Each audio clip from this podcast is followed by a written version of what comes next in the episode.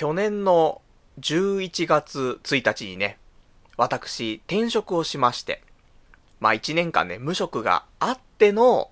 まあそこからのね、まあ久しぶりの正社員という雇用のねされ方で、まあじゅういちがつついたちからね、えー、お仕事をさせていただきまして、で今日はじゅうがつのさんじゅうにちと、ね、もうしばらくすると、もうじゅうがつさんじゅういちにちだから、もうほぼ丸いちねんとなるわけなんですが、えー、もう仕事はね、やめたい。もう疲れちゃって。もうそろそろ逃げ出したいななんてね、ことをね、最近思ってるんですけども。まあ良くないですよ。私もね、えー、来月さんじゅうろくになりますからね。このタイミングで仕事を辞めちゃうのはね、なかなか厳しいんですよ。まあ、っていうのも、まあ、やはり、えー、私今結婚相談所行ってますから、仕事辞めちゃうと無職になっちゃうんだよね。これは、ね、相談できないよ、結婚の。ね、その、なんかやってくれるコンサルタントの人もいるわけなんだけどさ、その人もさ、俺のことをおすすめできないよねって思いますんで、まだ辞められない。まあ、せめて彼女ができればさ、あ、この人精神的に弱い人なんだと。ね、社会にあんまり向いてない人なんだ。じゃあ私がね、養ってあげようということになるかもしんないけど、そもそものスタートラインにね、立ってない状況で仕事辞められないですから。まあ、っていうかね、さんじゅうろくになった男をね、養ってあげようなんていうね、女がどこにいるんだって話もありますから、まあ期待はできないんですけども、でも、まあそんな抜きにしてもね、本当にもうちょっと辛くなってきてね、人生が。まあ、疲れが取れない。全く取れない疲れが。毎週ね、行ってるんですよ。マッサージ。マッサージっていうか整体なんだけど。もう、月額料金かかるわけよ。毎月毎月や約ななせんえんかかって。さらに、いっかい施術することににせんごひゃくえんかかるの。で、本当は、まあ、にかげつめぐらいからは、施術の方はにしゅうかんにいっかいとか、そのぐらいで大丈夫ですよっていう話があって、じゃあ、ね、にかいだったら、まあ、いっかいにせんごひゃくえんだ。まあ、ふたつでごせんえん。で、プラス月額でななせんえんだから、合わせていちまんにせんえん。まあ、このぐらいは、社会人でね、ちょっと無茶して働いてるんだったら、体のメンテナンスとしてはさ、まあまあ悪くないかなと思ってはいるんですが、実際蓋を開けてみたら、まあそりゃあね、もうずーっと体辛い、体辛いって言ってきた何十年と。これをね、いっかげつでどうこうしようっていうのが甘いなっていうのはね、正直思ってます。なので、えー、これいつからだっけ？ はちがつからとかだよね。はち、きゅう、じゅうと。もうさんかげつかん、えー、毎週整体行ってます。だから、毎月にまんえんちょっとぐらい、えー、体のメンテナンスにお金がかかってます。やですねー。さんかげつですとろくまんえんじゃん。パソコン買えるじゃん。今使ってるパソコンごまんえんだからね。これろくまんえんのパソコン買ったら今よりいいやつ。でも、この整体行ってなかったら、まあ、俺死んでるんじゃないかなって思うのよね。そのぐらい、あの、いろいろ疲れは取ってもらってると思う。まあ、かなりのゴッドハンドだね、えー、先生見つけましたから、その人ずっと指名してやってもらってるんで、まあ、本当にこれ、ねえ、なかったら、結構危ない状況かななんて思ったりするんだけど、なんでこの週にいっかいのメンテナンスは重要と思ってはいますがね。で、そんなんなんだけどさ、いやー、そのゴッドハンドを持ってしても、全然疲れがね、取れない。どうしたらいいんだろうってね、思ったりはするんだけど。まあ、くがつが一番忙しかった。で、じゅうがつは多少落ち着くと思っていましたが、本当に多少しか落ち着かなくて。まあ、帰る時間がいちじかんぐらい早くなったかな。なので、えー、最近はれいじまえに家につけ、つけたりもする日があります。早くなりましたね。いや、死んでしまうよ。ね、電通パートツーになっちゃうからさ。それ結構厳しいなと思うんですが、どうしたらいいんでしょうかね。いや、仕事が遅いのよ。ただ、俺のね、俺の能力のなさ。だからもう本当にね、あの、社会に向いてないんだよ。かといってさ、じゃあ、どうやって生きていくのって。いや、お金稼がないといけないじゃない。こうやってね、じゃあラジオが、まあ、そこそこね、まあ喋れますと。まあどうだかわかりませんが、まあ喋って、で聞いてくれる人もいて。じゃあ、これ伸ばしてったらいいんじゃないってあるけど、いや、お金は稼げないですよと。ね、無料だからこそ、この俺のね、クソみたいな人生をさ、こいつ今週どんな生活したんだつってさ、それを聞いてくれるわけじゃない？有料にして聞く？で、聞いてくれるとしてもだよ。じゃあ、月額費用を取るとすんじゃない？じゃあ、ごひゃくえん取ろう。で、くださいごひゃくえん。そしたらごひゃくえんだったらさ、みんなからね、まあ、ごひゃくにんぐらいの人からお金を取らないと、ダメなわけでしょ。それでやっとじゅうごまんでしょ。せんにん。ね、何の保証もないわけだからさ。これがね、なんか、いい保証だったりとか、あとこの経歴が活かせるとかさ。そういうのがあるんだったらじゅうごまんギリギリでもいいかなと思うけど、この未来、もう、この一時さんじゅうろくさいからさんじゅうはっさいとかきゅうさいまで、ポッドキャストだけで食べてましたみたいな。そんな経歴があったところで何にもなんないわけじゃない結局。そしたらさ、やっぱりそれができなくなってしまった時のために貯金とかも必要だし、そうするとやっぱりさんじゅうまんえんぐらいないと辛いわけじゃないですか。となると、まあ月額ごひゃくえん、そして、えー、リスナーの方は、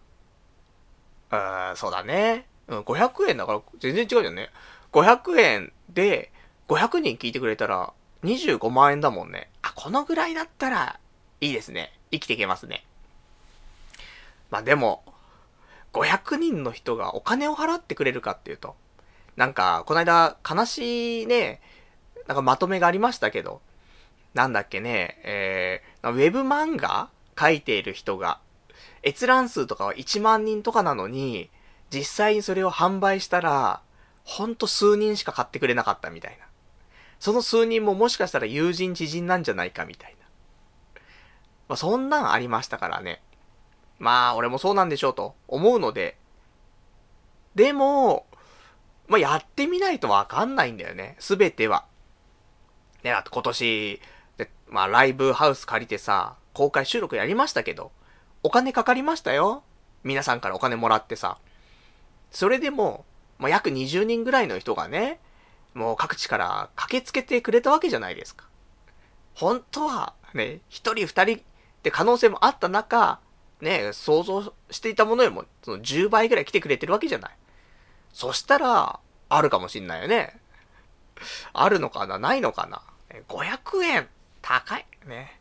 まあそんなんで、まあ逃げ場もなくね、まあ生きていくしかないわけなんですが、まあ、どうにかね、ならないかななんてね、思ったりはして、まあでも、そんなことを思ってもね、えー、やはり日にちは過ぎていって、また、明日月曜日ですからね、お仕事始まってしまうということで、まあ、憂鬱なんですけどもね。まあ、このラジオをやってね、まあ、なんとか、この元気を出してさ、テンション下がっているね、この一週間で、まあ日曜日からカウントしたら、もう月火水木でどんどんテンション下がってくんだよね。で、日曜日なんとか上げて、で、月曜日にね、まあお仕事頑張って行きたいなというね、ところもありますからね。まあ俺のテンション上げつつ、皆さんもね、えー、せっかくなんでこのラジオ聞いて、テンション上げてもらってね、明日からのいっしゅうかんね、まあ一緒に踏ん張っていきたいと。ね、まあ俺みたいな人いるでしょうよ。もう仕事行きたくないな、つってね。まあ、そんな人のためにもね、元気の出る。そんなラジオ、ね、やっていきたい。そして、俺も自己暗示をかけながらね、元気になっていきたい。まあ、そんな感じでね、今日も、まあ、約にじかんぐらいですか、やっていきたいと思いますんでね、最後までお聞きいただけたらと思います。それでは、やっていきたいと思います。童貞ネットアットネトラジー。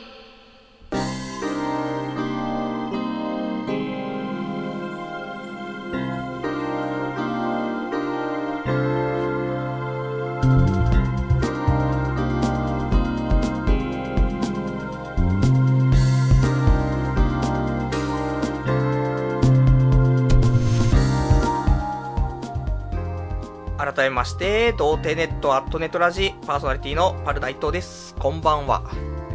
まあそんなわけでね、なんかいつもは最初はね、面白い話って思うんだけどさ、いや今週はなんかもうしんどくてね、ネガティブ気じゃないのよ。ただしんどい人生なってしまって、まあどうにもならんからね、逃げたい。うん、ほんと逃げたいね。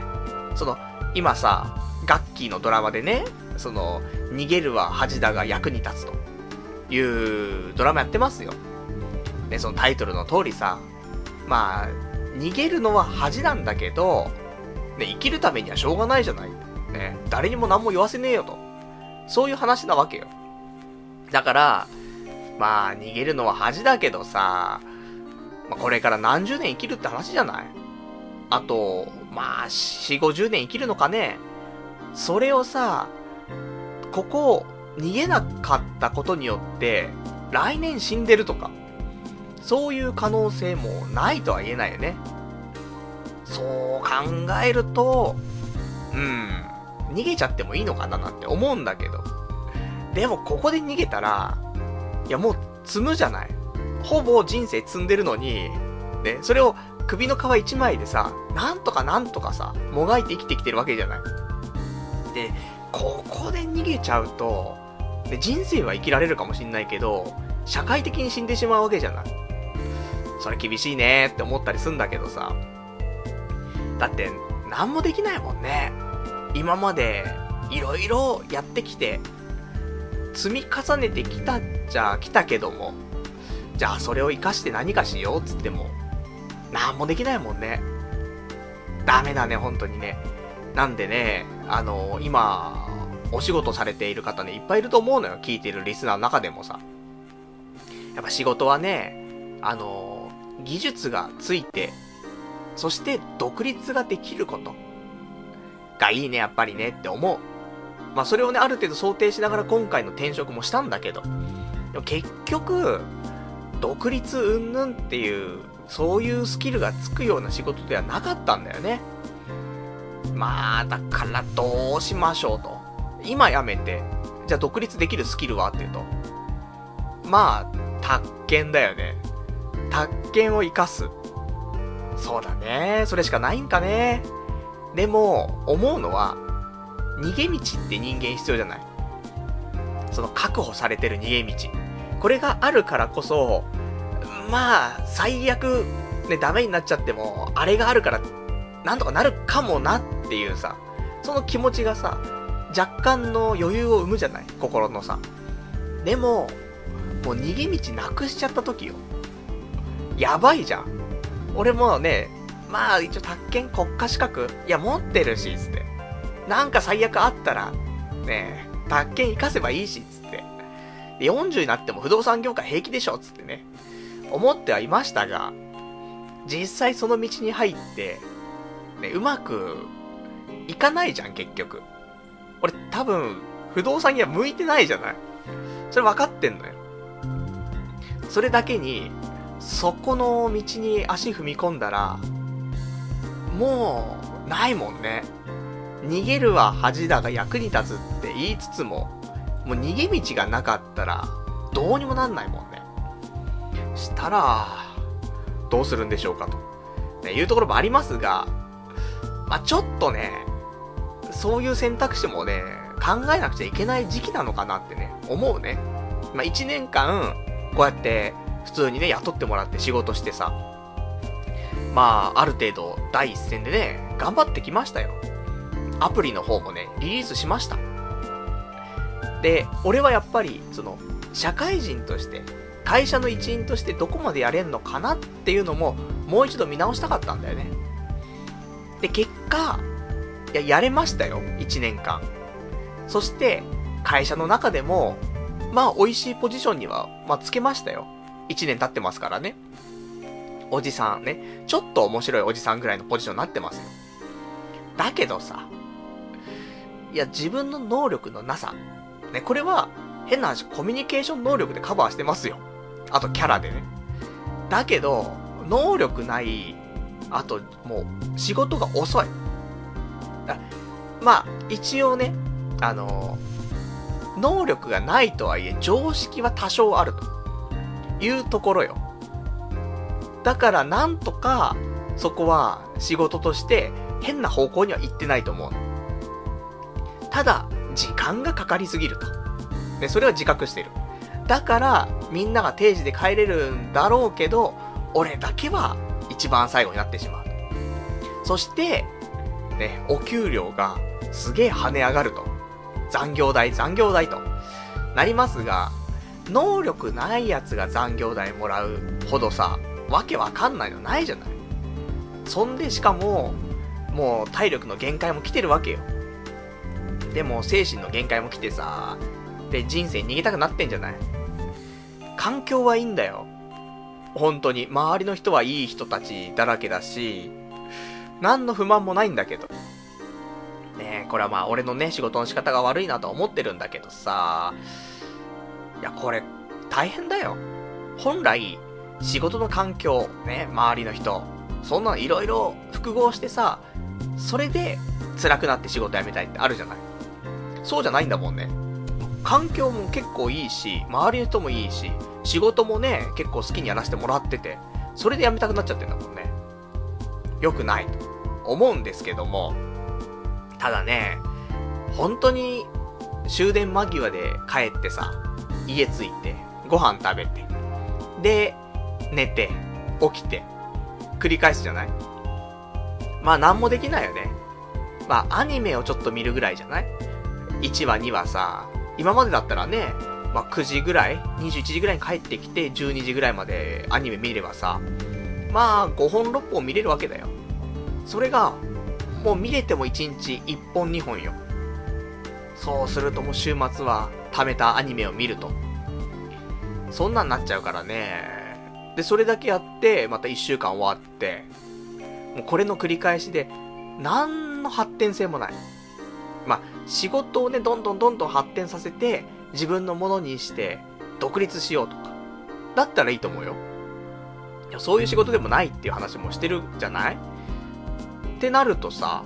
やっぱプライベートの時間でなんか他のね自分を高めるというかさ、なんか自己自己表現のことをね、まあいっぱいしていって、でそれをなんか広げていきたいのはあるけどさ、そんな時間ないじゃない。本当にあのいやうまく時間使えよって言うかもしんないけど、いやそもそも帰ってきてからもう寝るしかないしみたいなね。だからもうどうにもなんねえなと思って、もう八方塞がりだからさね。で本名のラジオの方もさ、また、ね、前回さんかげつかんぐらい行ってなくて、で行きましたけども、また今回にかげつぐらい行ってないんだよ。もうダメだ、行けないよ全然そんなんね。もうやだ、ね、人生嫌になっちゃいました、ね、そんな人生嫌になってしまった私に、えー、ぜひ応援のね、お便りいただけたら嬉しいなというところで、えー、お便りの方、宛先、先にね、お伝えしておきます。お便りの宛先は、掲示板かメールでお待ちしてます。掲示板の方は、童貞ネットとググっていただきまして、ホームページございますので、ラジオ用スレそのななというね、ところにお便りいただけますか、あとはメール。メールアドレスは、ラジオアットマーク、童貞.net、ラジオアットマーク ドット ドット ネット こちらまでお待ちしてますと。まあリアルタイムであればね、掲示板にいただけたらありがたいなというところで、まあね、まあそんなね最初のね冒頭からじゅうごふんもにじゅっぷんもずっと愚痴を聞いてもしょうがないよねってあると思うので、まあ、この辺にしときましょう、ね、ただ皆さんあの一応覚えておいてください。さんじゅうも半ばのおじさんが社会に出ていちねんね、えー、転職して新しい仕事して辛いと、人生逃げ出したいと、ね、言ってますよと。そういう現実だけはね皆さんちょっと覚えといていただけるといいなとまあ、このいっかげつご、パル内藤が死んでしまったとかね、あの時 エスオーエス サインしてたじゃないかって、そうはならないと思う。さすがに私、あの、ね、逃げますからね。逃げますけど、うん、限界まではね、多分やると思うのでね、まあ、どんな段階で逃げるのか、わかりませんけどもね。まあでもこれがね、多分、日常的にハッピーなことがないからなんだよね。多少なりともあれば、そっち側でハッピー感じてね、で頑張れるってあると思うけど、ハッピーないんだもの。全く。まあね、そんな人生ですけどもね、その分、ハッピーがあったらね、これはすごいですよ。もう、今までのね、溜めてたハッピーが爆発しますからね、それを期待して生きるしかないっていうね、ところもありますがね。まあそんなわけでね、今日もやっていきますけども、えー、今週、えー、あったこと、特にないんだよ。仕事、仕事、仕事、仕事でさ、なんもないんですが、まあまあ話すことはね、えー、いろいろありましてね、まあ、そこをね、ちょっと語っていきたいというところなんですが、今日、一応ハロウィンなんだよね。まあ今日って表現もあれだけど、あのー、まあ、週末というかこの月末ね、ハロウィンで、まあ、盛り上がってますよ。まあ、そんなわけで、じゃあお便りいただいてますよ。ハロウィン、ハロウィンのね、えー、読んでいきたいと思います。ラジオネーム、築地春樹、毛ガニでわっしょいさん。東京都民として、ハロウィンのお祭りはどう思いますか？自分は地方民なので、あまり盛り上がりは感じません。東京では盛り上がってるんですか？盛り上がりすぎて、うざ、えー、うざいぐらいなんでしょうか？ゴミ問題とか、テレビでやってました。良ければどう思っているか教えてくださいというね、お答えいただきました。ありがとうございます。そうね。ハロウィンですよ。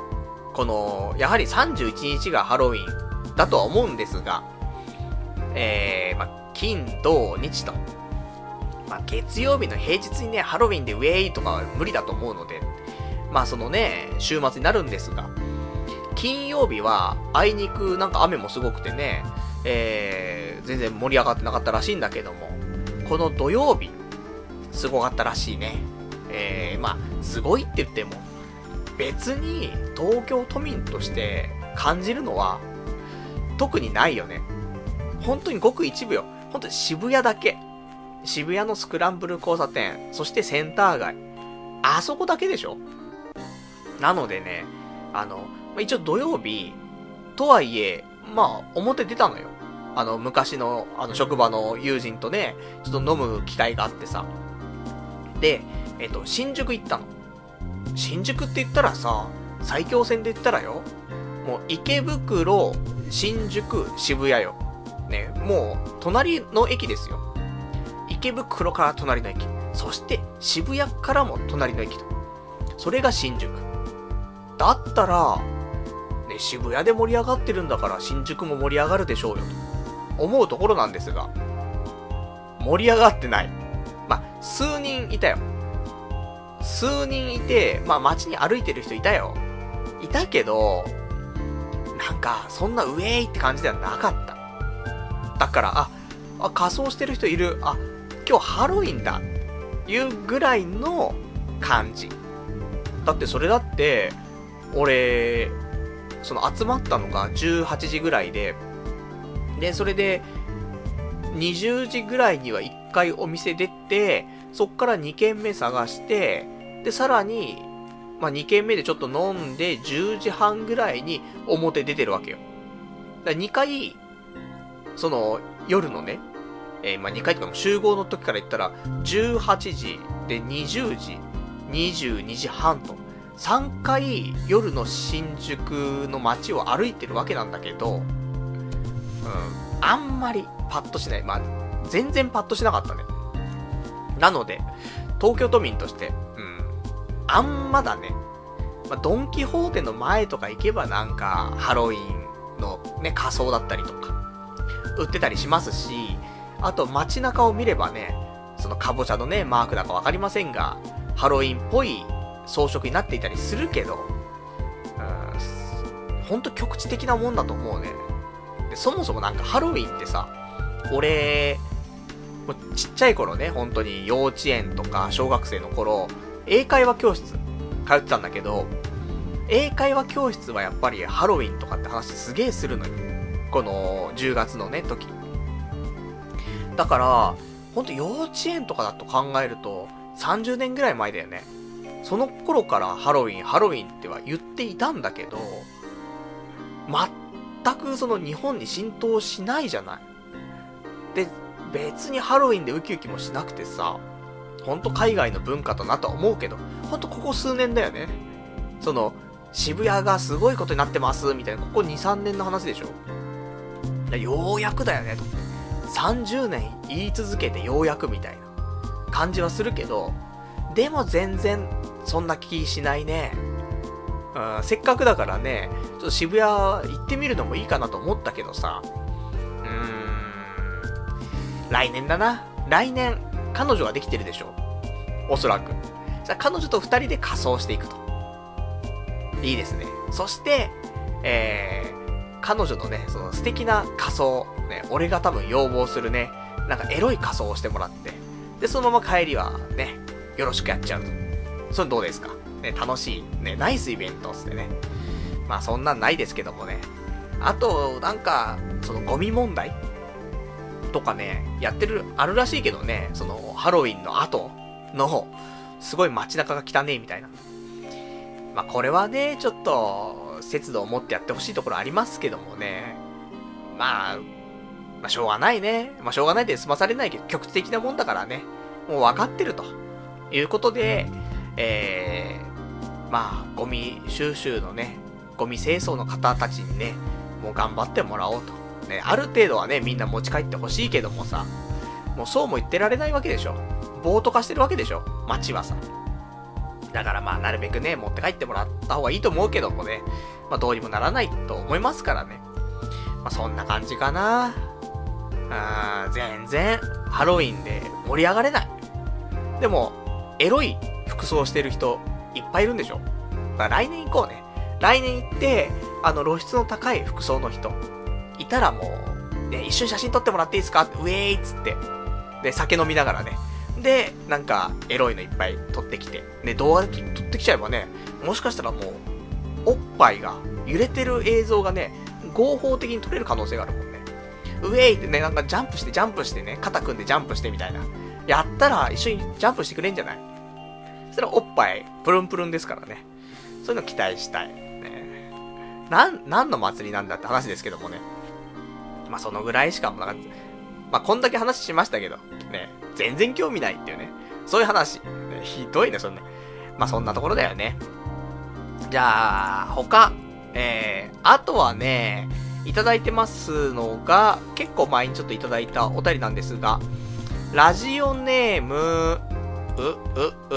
うラジオネームうどんこまるさん、こんばんは。パルさん最近ポケモンの話全くしてませんが、もしかして離脱っていうねお便りいただきました。ありがとうございます。そうです、えー、一時離脱しておりましたっていうのも、えーまあ、仕事が忙しくてって話してると思うんだけどさ、今までは仕事のお昼休みにね、えー、ちょっとポケモンねぐるぐる回ってさ、でポケストップ行ってとかね、でレアなポケモン捕まえてとかやってたけど、もう忙しくて昼休みももうぐったりしてんのよ。でそれもできないで、仕事がねじゅうじぐらいに終わってればそっからねちょっと遠回りしてポケモンとかってよかったんだけど、今その時間にも帰れなくてやべえ終電だっつって帰る感じになっちゃうからポケモンできずと。そんな感じで、えー、はちがつくがつとやってなかったんです。起動もほとんどしてないんだけど、だけど今ポケモンがハロウィンキャンペーン的なものをやっててさ、ハロウィンイベント何やら、えー、街中でそのお化け系とかのポケモンが出まくるよということで、なんかゴースとかね、あとなんかないカラカラみたいなやつ、わかんない名前がわかんないけど、カブトカブトじゃなくて仮面かぶってるようなちっちゃいやつね、骨のやつとか、あとスリーパーみたいなやつ全然わかんないけど名前わかんない黄色いやつねとか、そんなのが出ますということで、えー、ここ最近、えー、いつからだっけじゅうがつのにじゅうしちからとかだよね、えー、そのイベントが始まったので、えー、久しぶりに起動してまたちょっとだけポケモン始めまして、ずっと変わってなかったんだけど、あのレベルがにじゅうろくで、えー、捕まえたポケモンの数ひゃくにじゅうごしゅるいだったんだけど、まあこのイベントのおかげで、えー、レベルは変わりませんがにしゅるい増えましてね、ひゃくにじゅうななしゅるいね、私ようやく集めましたから。うーん、こっからねコンプリートを目指したいけどもね、でもこういうイベントをやってくれると捕まえにくいねポケモンの方もまあ捕まえられるということもありますからね、ちょっとにぎわうんじゃないかなと、まあ、今後のねポケモン運営のね方たちにはちょっと頑張っていただきたいと、俺みたいなやつをねどんどんあの呼び戻すということをしていただきたいなと思ってますから、まあ、このイベントが終わった時にどうなるかってありますけども、多分じゅういちがつのふつかぐらいまでイベントやってるので、まあそれまではねちょっとポケモンをね、えー、やりたいななんて、ね、そんなことを思っておりますよと。えー、そんなところだね。じゃああとはそうだね、他のお話ししましょうか。他のお話、そうだね、あそうさっき、あの、逃げるは恥だが役に立つのちょっと話しましたけど、えー、じゅういちがつのついたちにだいよんわが始まるんだけど、見逃してね、結局なんか、うん、見るタイミング逃しちゃったななんていう人いると思うんだよね。そんな人に朗報。えー、今ですね、YouTube で公式のアカウントの方でね、その、えー、どこですかわかりませんけども、その逃げるは恥だが役に立つ、まあ、通称逃げ恥、こちらの公式アカウントの方でいちわからさんわのダイジェスト、これが、えー、アップされております。まあ、多少俺ももう一回見たんだけどね、そんなに好きなのかって話なんだけどさ、一応見ましてね、えー、多分よんじゅう、よんじゅうごふんぐらいに濃縮されてる。まあ一応見たら大体の話の展開とか流れはわかるので、それでよんわにはつなげられるかなと思うのでね、まあ、本当はここはちょっと入れてほしかったなみたいな、そういうちょっとカットの仕方のところもあったけど、でも十分話の流れはわかるのと、まあ、楽器が可愛いのは多少伝わるので、本当はもっと可愛かったんだけど、なので、えー、まだあの見ていない人いましたらよんわからでも間に合いますということで、 YouTube、ね、こちらで公式チャンネルありますからね、えー、見ていただきたいなと、ね、そしたらよんわ、ね、これ多分俺、ま、人生辛いから毎週このガッキーの笑顔でなんとかいっしゅうかんやれてるなって思うわけよ。なのでね、毎週話していきますからね、よかったら皆さんも見ていただきたいなと、ね、そんなことを思っておりますというね、そんなお話ですね。じゃあ、あと、お便りいただいてるからちょっと読んでいきましょう。ラジオネーム、羊がいる水族館さん。もう正社員になっていちねんが経っちゃったし、さすがに、だって仕事遅いから俺は通らなくなってくるぞ。会社側もそろそろ仕事早くなれよって思い始めてるぞっていうね、お便りいただきました。ありがとうございます。まあ思ってるでしょうね。あのー、まあでも中途採用だから、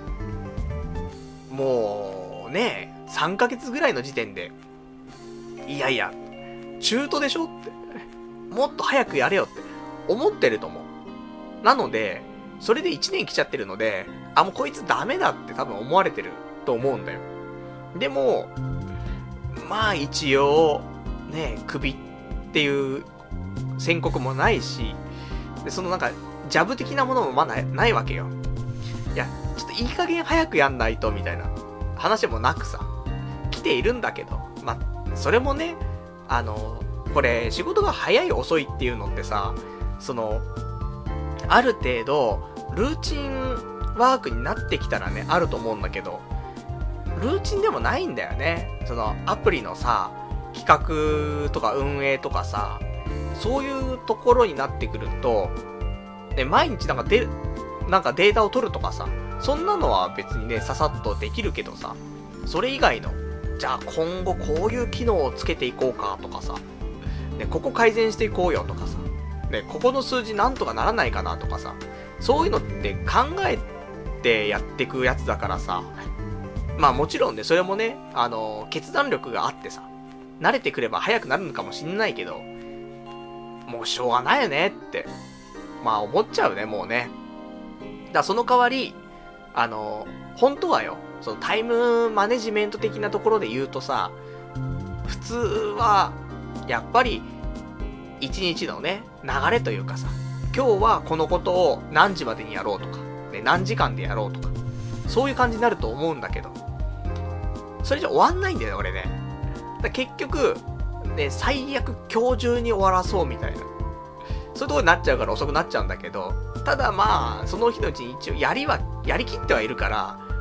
だから残業もね、長くなっちゃうけども、まあギリギリ、うーん、セーフというか、ね、なってんのかなわかんないけどもね。でもまあまあ、あの、頑張ってるのは伝わってるんだよ。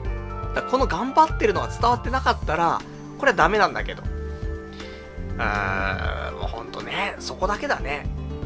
でもその代わり、頑張ってるからこそ、体がそろそろ限界を迎えるというね、ところなんでね、どうにかしたい。早く仕事を終わらせて帰りたいね。でも終わんないじゃん、仕事って。無限にあるじゃん。その、ここまでやったら終わりってなくてさ。いや、あるよ、もちろん。最低限、例えば、目標のね、数値を超えるとかさ。でも目標ってさ、結構高く設定してあったりとかするからさ、到達しないんだよね。したらさ、到達するまで、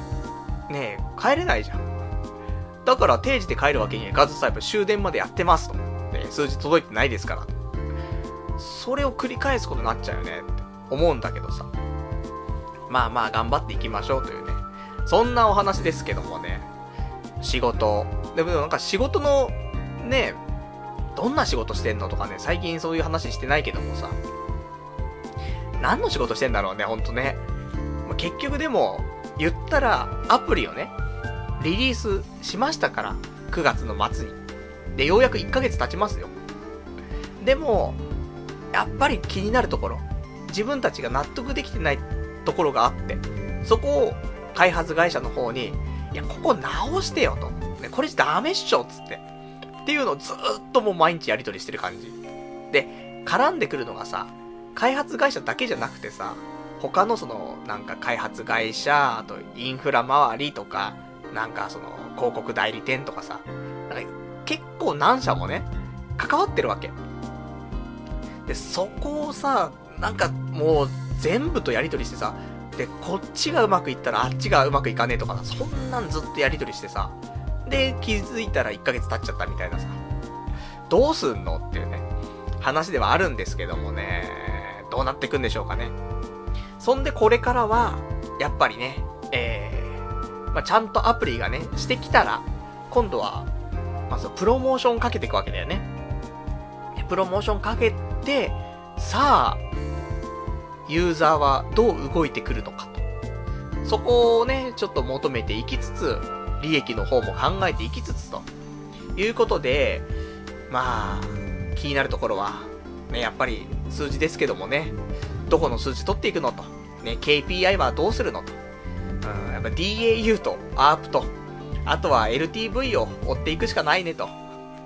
そういう話じゃない？もう、インストール数と、セッション数と、リテンション率をさ、みたいな話になるわけじゃない。もうやだよ。いちねんまえそんな言葉使ってないのにさ、今じゃさ、こういう、なんか、あ、アイティー っすね、みたいな感じの言葉しか使ってないもんね。まあ別に他の言い方もあるんだけどさ、まあ共通したね、言い方があるし、どこのね、開発会社とか広告代理店とかと話しててもさ、結局、こういうなんか、さん文字っぽいやつとかさ、横文字っぽいのになっちゃうんだけどさ、もうね、本当に ディーエーユー ですよ。結局 ディーエーユー と エーアールピー。ね。これを求めていかないんですよ。ね。これしかない。嫌ですね。そんなのね。まあ、あの、この、この手の話ね、わからない人はぜひ検索していただけると、うん、いいと思うね。ディーエーユー、ね、デイリーアクティブユーザーズかなね。とか、アープとかね。アープってなんだよって話だけどね。まあ、いわゆる ディーエーユー 単価ですか。えー、気持ち悪いですね、こんな話してるのね。まあ、一年もやってると染まっちゃうんですね、っていうね。話だけどさ。さあ、で、このアプリがね、まあ、うまくいかないと、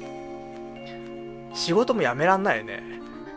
だって、金かけるだけかけてさ、開発してさ、結局どうにもなりませんでした。仕事辞めます、みたいな。いやいや、と。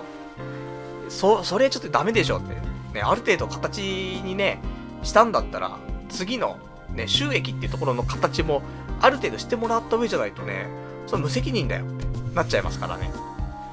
まあそんなんで、頑張りたい。ね。でも頑張りたいんだけども、疲れちゃってね、そろそろ有給取るかな。有給残ってんのよ、いっぱい。まだいっかいしか使ってないんで、有給。あの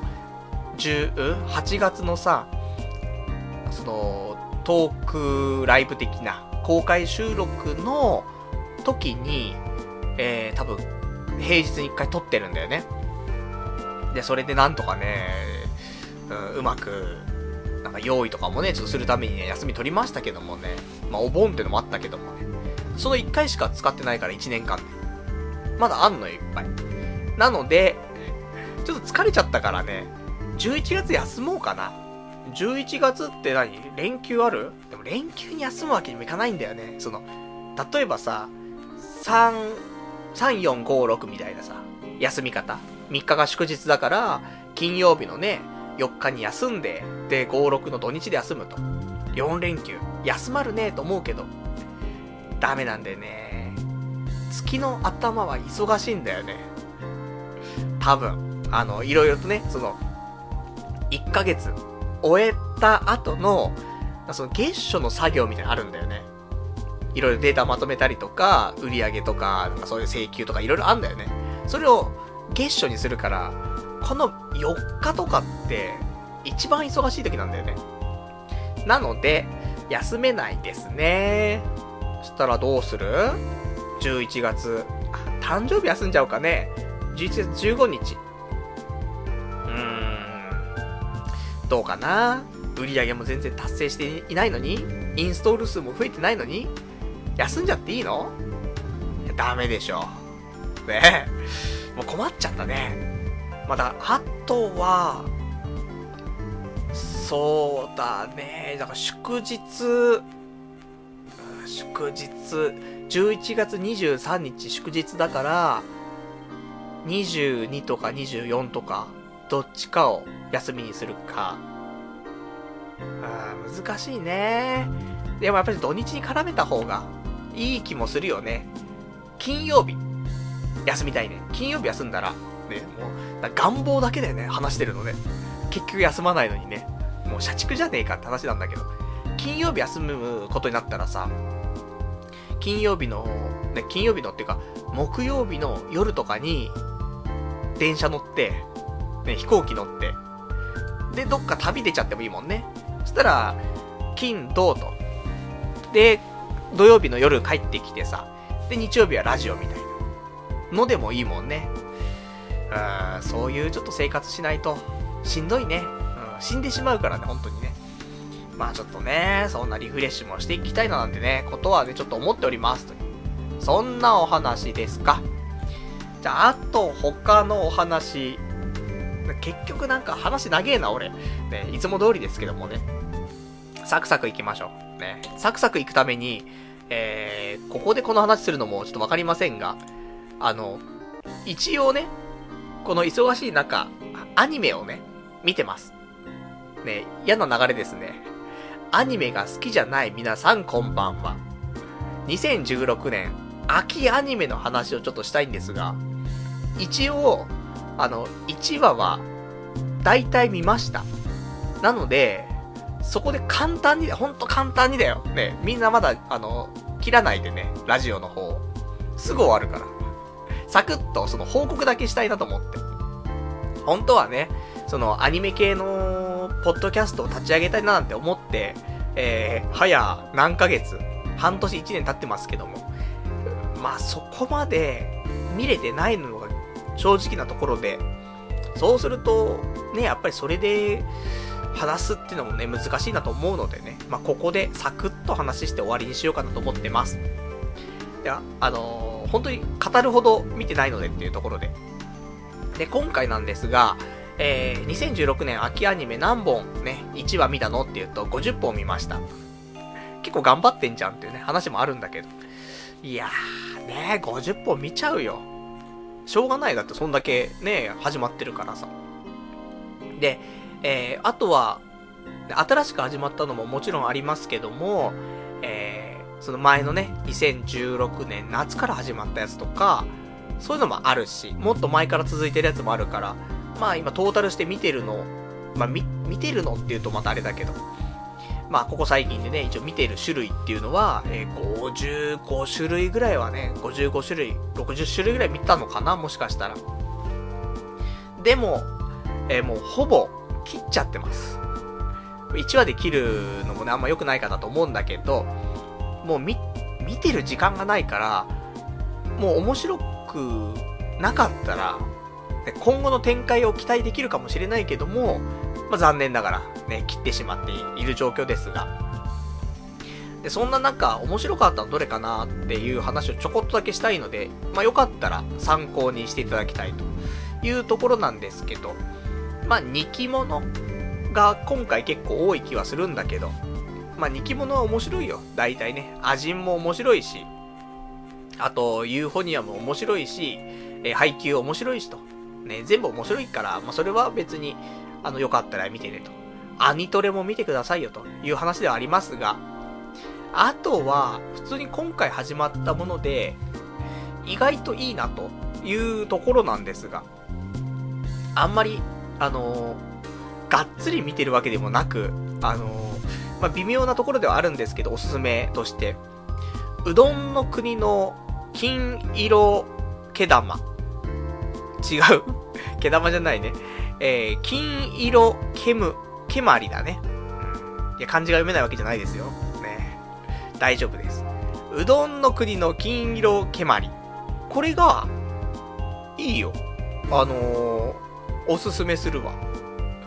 あのおすすめするわで何目線だった話だけど、ちょっと癒されるね。うん、なんか出てくるね、キャラがさ、主人公が半田くんみたいなね、はん、うん、半田くんだなっていうね、そんなんありますけどもね。でちっちゃい子供も出てくるんだけど、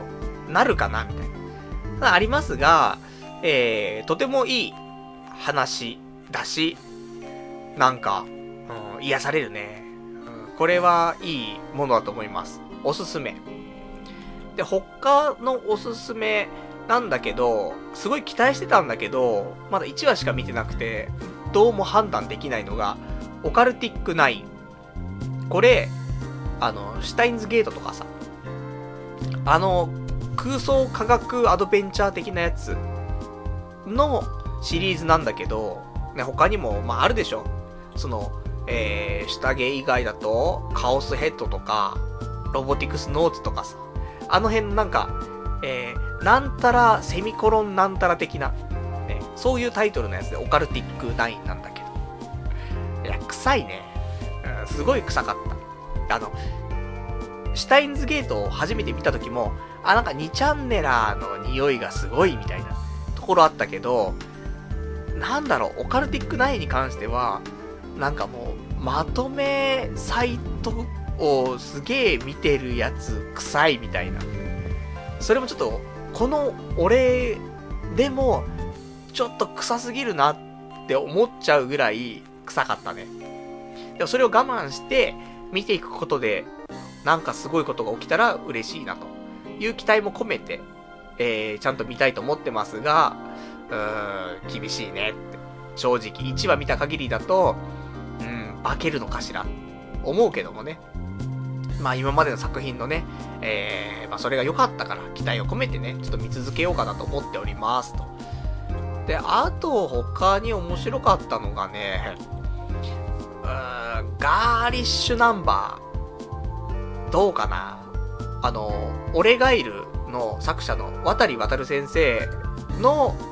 えー、やつなのかな。なんだけど、あー、まあ、作ってるのがディオメディア、うーんみたいなねところもあるけど、まあ見てるよ、見てるけど、そうだねみたいなねところだね。おすすめできるのって言うと、おすすめはちょっと難しいかなみたいな。だったら金色けまりの方かなってなっちゃうなみたいな。で、あと他形状、うん、面白かったね。ギャグ、エロギャグみたいなね、うん、もうギャグが強すぎてエロく感じないっていうねところもありましたけど、形状面白いよ。ただまだいちわしか見てない、ね、そんなんありますけどもね、まあちょっと見たいなと思ってます。あとさんがつのライオンは、まあ、原作読んでるんでね、まあまあいちわしか見てないんですが、まあ、にわを見ていこうかなと思っているけども、とあと灼熱の卓球娘、うん、悪くなかったね。あと週末のイゼッタ、いちわしか見てないんだけど面白かったよね。あの宣伝も結構ね事前にいっぱい シーエム 打ってたけど、どうかななんて思ったけどいちわ良かったんだよね。でもいちわで止まっちゃってるところあんだけど、いやこれちょっと見たいなと思ってます。おすすめだけど、まあもうちょっと見てからじゃないと何とも言えないところありますが、うん、おすすめっちゃおすすめだね。あとステラの魔法も良かったね。うん、これあれでしょ、結局あの漫画タイムキララでしょ多分ね。そうです。漫画タイムキララマックスでやってるね、やつなんで、この手のやつはね、癒されますからね。まあちょっと見たいなと。いちわしか見てませんけどもね、良かったので見たい。あと、送信少女まとい。うん、悪くなかったね。そして、えー、他おすすめがね、そうね、マジキュンルネッサンスとか、意外と面白かったね。あの、ちょっとその、不女子向け、不女子向けじゃないんだね。あの、乙女系のやつ、女の子が一人いて、で、あと周りの男が、なんかみんな王子様みたいなやつなんだけど、その中でも面白かったね、すごくね。マジキュンルネッサンスはちょっと、まだいちわしか見てないけども、引き続き見たいなと、ちょっと思っておりますという、少しおすすめな、あの、まあその、乙女系嫌いじゃないよって人いたら、うん、すごいいいと思うよ。一番最初の頃のさ、あの、歌のプリンス様とかね、あの辺、普通に楽しく見てたよとかっていう人には、まあおすすめかなと思います。あとはね、そうね、まあ見てるような、見てないようなところになっちゃうけども、他おすすめ私の方が、私がモテてどうすんだかな、うん、通称ワタモテなんだけど、あのワタモテって前にもあったじゃない、別のやつで私がモテないのはお前らが悪い的なやつあったじゃない、ワタモテ。あれとは別で、今回のワタモテはあのこれはな少女漫画なのかな、なんだけどね、なんか名前的にもパクリ感みたいなところもあったけど、でパクリかと思って見たら少女漫画かみたいななったけど、面白いよこの私がモテてどうすんだって。何が面白いかっていうと、主人公のヒロインの女の子がいるんだけど、この子めちゃくちゃデブでさ、でそれがまあいろいろあって痩せるんだよね。で痩せたら美人になるんだけどさ、ただこの主人公の女の子ってとんでもない不女子なんだよね。だからその不女子として生きるにあたって、やっぱりそのね、なんか痩せて綺麗になって、それによって男の子が寄ってきたところでそれを求めてるんじゃなくて、不女子だからさ、男と男がちょっとイチャついてるのを遠目から見てるのがいいんだよね。だからそうやってちょっと離れて男たちを見てカップリングを楽しんでいるのに、その男たちが自分の方に来てしまうとね、だから私がモテてどうすんだと、ね、私はそうじゃなくてもっと遠くからカップリングを楽しみたいんだというのが、あの美人になっても抜けなくてね、そういうのが面白い、うん、いいギャグ要素が入っててね、ちょっとおすすめだと思うんだよね。そのぐらいかな、おすすめできるやつ。結構見た中でね。まあ、他にもいろいろありますけどもね。あと、魔法少女育成計画。うん、良かったんだけどね。まあ、窓マギとウィクロス合体したみたいなやつなんだけど。まあ、良かったんだけど。まあ、見ますけども、現時点で、うん、そんな最高に面白いよとは言えなくて。まあ、にわ見たら変わるんかもしんないけどもってところだね。一応見ますけどもね。あと、ユーリ。アイススケートのやつ。面白かったよ。でもまだにわ見てないんだけど。うん、まあ見ようかななんてね、思ってはいますっていう。もう、ユーリすごくね、あの、評判が良くて、面白い面白いというのもあるんでね、あの、普通におすすめはできるんだけど、う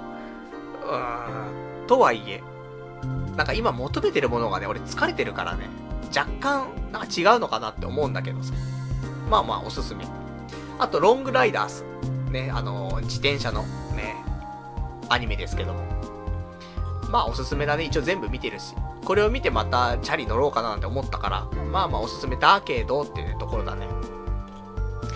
そんなとこだね。うーん、今、ざーっと見たけど。なんで、えー、今回、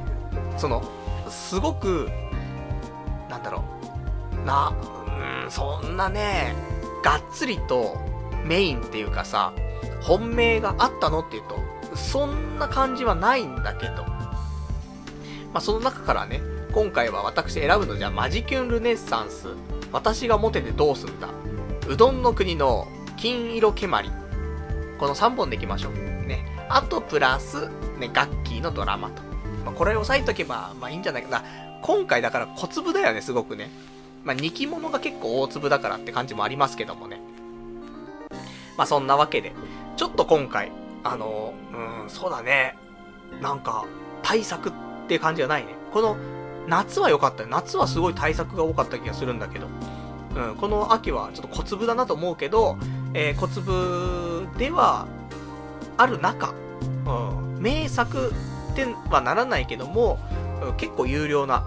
いい作品が多いのでね。まあ、チェックしていただけたらなって、ちょっとそんなことを思っておりますと。そんなアニメの話、短くてよかったでしょ？ね。もうそんなにね、もうアニメしかね、最近見てないけどもね。まあ、とはいえ、そんなに、あの、がっつりと、ね、これ、すげえ来るよとかっていうのもなかったからね。まあ、こんなもんになってしまいますねっていうね。そんな感じだね。じゃあ、お便りもちょっと読んでいきましょうか。えー、ラジオネームさくらさん、えー、形にした先の目標、今年の目標の一部にありましたね。無茶しない程度にやりましょう。無茶はするな、無理をしろ。前の職場の教えですが、踏ん張りどころはこれくらいしなきゃいけないと、えー、こともありますからね。死んだら元も子もないですが、ちょっと力入れるのもいいかもしれませんねというね、お答えできました。ありがとうございます。そうなんだよね。その、無茶は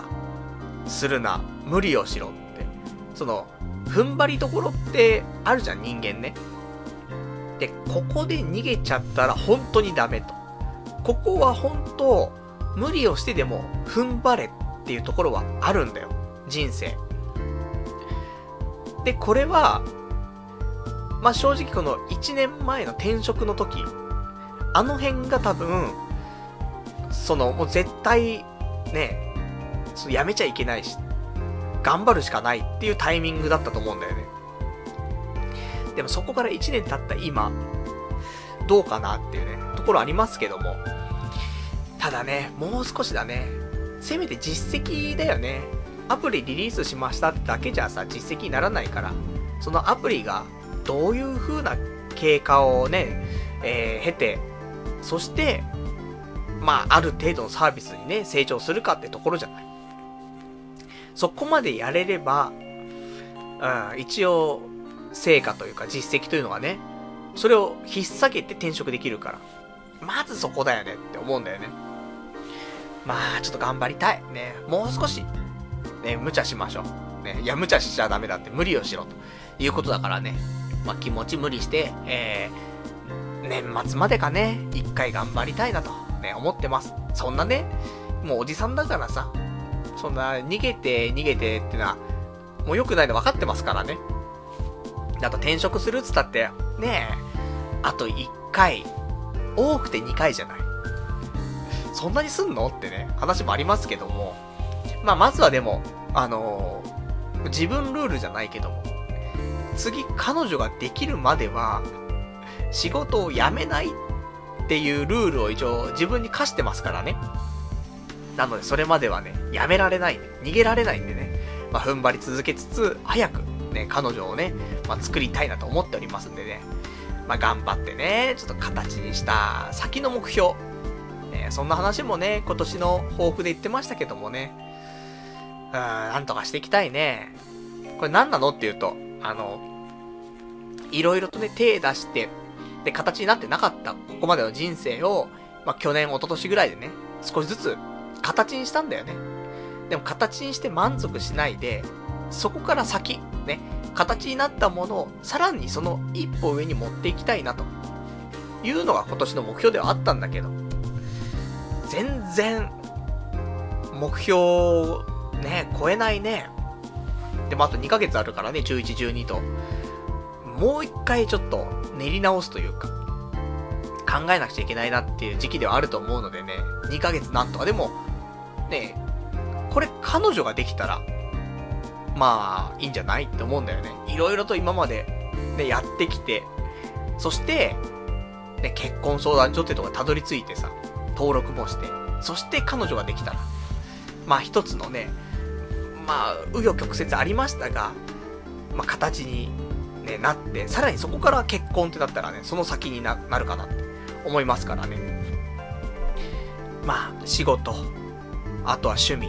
えーまあ、そこはなかなかうまくいかないのでね、えー、ちょっと人生のまず伴侶をね探すというところで形にしていきたいなとね、そんな風に思っております。じゃああとですね他のお話しましょう。他のお話がえー、そうねああとごめんちょっと一回戻っちゃうんだけど、アニメの話もういいよってなってるかもしんないけど、もう一本おすすめあったんだよ。もう一本は月曜日のたわわっていうアニメ、まあこれはあの普通のテレビではやってなくてネットのみでやってるやつなんでちょっと探していただきたいんですが、ニコニコ動画とかで多分アップされてると思うんだけど、で月曜日のたわわっていうねあのおっぱいがたわわな女の子たちが出てくる素晴らしい本当に短いアニメなんだけど癒される。ほんと月曜日の憂鬱な気持ちがねすっ飛ぶので、よかったら皆さん月曜日のたわわ見てほしいね。うん、ほんとあれかもね、月曜日のたわわとガッキーがあるからなんとか今持ってる感じかもしれないね。でもいいのよ、そのいちクールいちクールにいっこにこそういうのがあるだけで人間なんとかね頑張っていけますからね。まあそういうねところでまあねアニメもね生きる糧になるということもありますからね、まあ私はちょっとその辺で見ながらね頑張っていきたいという感じかね。じゃあ他のお話しましょうか。他のお話はえー、そうねその昨日なんだけど、その職元ね昔の職場の人とね飲み行って、でその時あの食べ放題だったのよ。で食べまくったのよ。でその後に、えー、飲みに行ったのよ、ね、その二次会じゃないけどさ。でその後帰るんだけどさ、食べ放題で満杯だったんだけどちょっと酒飲んだことによってさ、なんか満腹中枢がおかしくなったんだろうね。なんか腹減ってんなと思って、で帰りにさマック行ってハンバーガーふたつとあとポテト エル をね頼んだので持ち帰って家で食ってさ食えちゃうんだけどさ、食い終わった後なんだろう満腹中枢が戻ったのかね、もう胃がパンパンすぎてさほんともうお腹痛くなっちゃって、あのもう破裂しそうなぐらい食っちゃって、なんだこれっつってでなぶっ倒れたんですけどもね。でそろそろさもしかしたら女の子とね結婚相談所で、まあ、知り合う女の子と会うっていうこともねそろそろあるんじゃないかなと。その中でこんだけもう倒れるぐらい食っちゃってるっていうのもダメだよねと思って、そろそろダイエットだなっていうのを改めて感じまして、あれ?数ヶ月前もそんなこと言ってなかったっけ?ダイエットってね。でも全然ね、なんか痩せなくてさ、でもまあろくじゅうにキロぐらいから ろくじゅってんごキロぐらいまでは落ちて、まあ誤差っちゃ誤差な、誤差なんだけど、でもそこをなんとか維持してる感じだから、まあ維持できてるんだったらまあまあいいんじゃないかなと思ってさ。何やってんのっていうと、まあ筋トレするぐらいだよね。筋、筋トレもさ、腹筋とか腕立てとかはもうほぼやってなくて、ほんといっかいにかい、えー、懸垂をするぐらいところなんだけど、でもそれでも十分ね、あの筋力がキープできるから、その分燃焼はね、えー、日常でされるからってところでキープできてんのかなと思うんだけどさ、だからダイエットしなくちゃなと思って、でもどうやってダイエットしようかなっていうので、まあもちろん食事制限はあるんだけど、あのやっぱり自転車もう一回乗ろうかなと思ってしっかりで、それもあって結構前にペダルを買ったのよ。Amazon でも結構上位のねランクに入ってた、まあ使いやすそうなペダルがあったからさ、ペダル買ったんだけど、なんかもう取り付けるのもめんどくさくて、交換するのがでずっと放置してあったんだけど、そろそろ変えなくちゃなと思って、でめんどくせえなーと思いつつ、なんかその工具じゃないけどさ、ちょっと出してきてねでやったんだけど、なんか外れないのよ全然。で外し方もよくわかんないし、でいろいろ調べたら、いつもだとなんか六角レンチみたいなそういうので行くんだけど、今回のペダルに関しては何かあのレンどれがレンチだかもわかんないんだけどさ、なんかそのモンキーみたいなやつわかんないね。なんだモンキーって話だけど、まあ、そんなの使わないとなんかいかないみたいでさ、でどうしましょうと思って、また工具ね用意するのめんどくせえなと思ってさ、したらふとね、あのー、そういえばうちの近くにあの自転車屋さんあったなと思って、大型のね、あのー、なんかあれじゃない、サイクルベース朝日みたいなところね、みたいなところって多分その名前なんですが、そこの自転車屋さんが本当歩いてごふんじゅっぷんなのよ。なので、えー、そこに行ってね取り付けしてもらっちゃおうかなと思って、で調べたら、そのまあ工賃っていうの、一応その作業料がかかるんだけど、まあ、ごひゃくえんぐらいで交換してくれるっていうから、じゃあしてもらおうと思って、ね、別に家でやったらねひゃくえんショップでその器具買ってきてやりゃいいじゃないって思うんだけどさ、もうめんどくさくて、でどのぐらいめんどくさいかって、もうここ最近のね体の疲労から来る人生めんどくさいとって言ったら、まあなかなかなもんで、その自転車を自転車持ってくんだけど、もうタイヤの空気入ってないからね、タイヤの空気入ってないけど、もうもうねしょうがないなと思って、空気入れるのもめんどくさいから入ってない状況で転がしてって、でそのこのねペダル変えてくださいっつって、でなんかあれ空気入ってないですけど、なんかこれあえて空気入れてないんですかとか言われて、いやーもうめんどくさくてつって、入れてないんですつってね、そんなにじゅうまんえんの労働レーサーっていうね、まあひどい話なんだけど、そしたらねそこのね、えー、自転車屋さんのお兄さんもね、じゃああのついでにタイヤの空気も入れときますかつってね、お願いしますってね、だからまあごひゃくえん払ったけども、でずっと放置してあった、ね、ペダルも変えられたし、空気も入れてくれたし、ね、これでまたね自転車乗りやすくなったなと思うんだけど、なんか今日すげえ寒かったじゃん、わかんないけどその都内はねすげえ寒かったわけで、俺寒いとさほんと動けなくなっちゃってさ、今日ぐらいの気温だともうダメだね、本当にもう外出たくなくなっちゃったし、あのユニクロのさウルトラダウンみたいなのあるんじゃない、あれ持ってんだけど今日それ着ちゃったもんね。でもそれ着ても寒いわ、だからもうダメだし、あと俺耳がねすげえ冷たくなっちゃう、寒いところにいると。で耳冷たくなると頭も痛くなってきちゃうのよ。って体だるくなっちゃうのよね。なんで、あー寒くなっちゃって、ちょっと自転車でダイエットしようと思ったけど、できないかな、みたいなね、ところもあるんだけど、でもまあね、自転車なり、マラソンなり、ちょっと有酸素運動をしてね、えー、ダイエットしないと、まあ多分どうにもね、体重減っていかないのでというところで、まあせっかくだから楽しみながらということで、ね、できたらね、早く仕事を帰ってきてさ、じゅうじぐらいに帰ってくればさ、そっからチャリ乗ってね、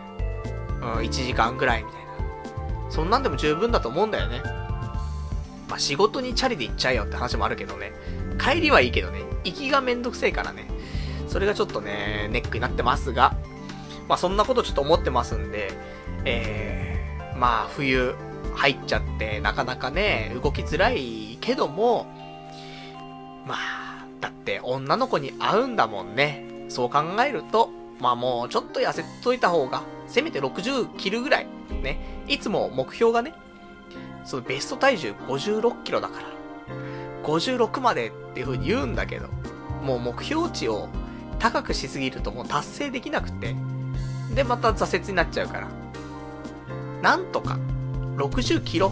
ね、もうここを目標にちょっと頑張りたいと思います。なんで、えー、また来週からはね、ダイエット企画。だ最悪ね、全然体重減らなかったら、まあ、土日飯食わないで、ラジオに臨めば、なんとか、みたいなね。今週も下がりました、みたいな話できると思うんでね。あとはもうね、それでも減らなかったらもう下剤使ってね。で、うんこいっぱいブリブリしてさ。んで、体重減らすと。いうこともね、まあ、やって、体張りつつ、ダイエットしていこうかなと思ってますんで、まあ、その辺はね、来週以降のね、えー、お楽しみというところでございますと。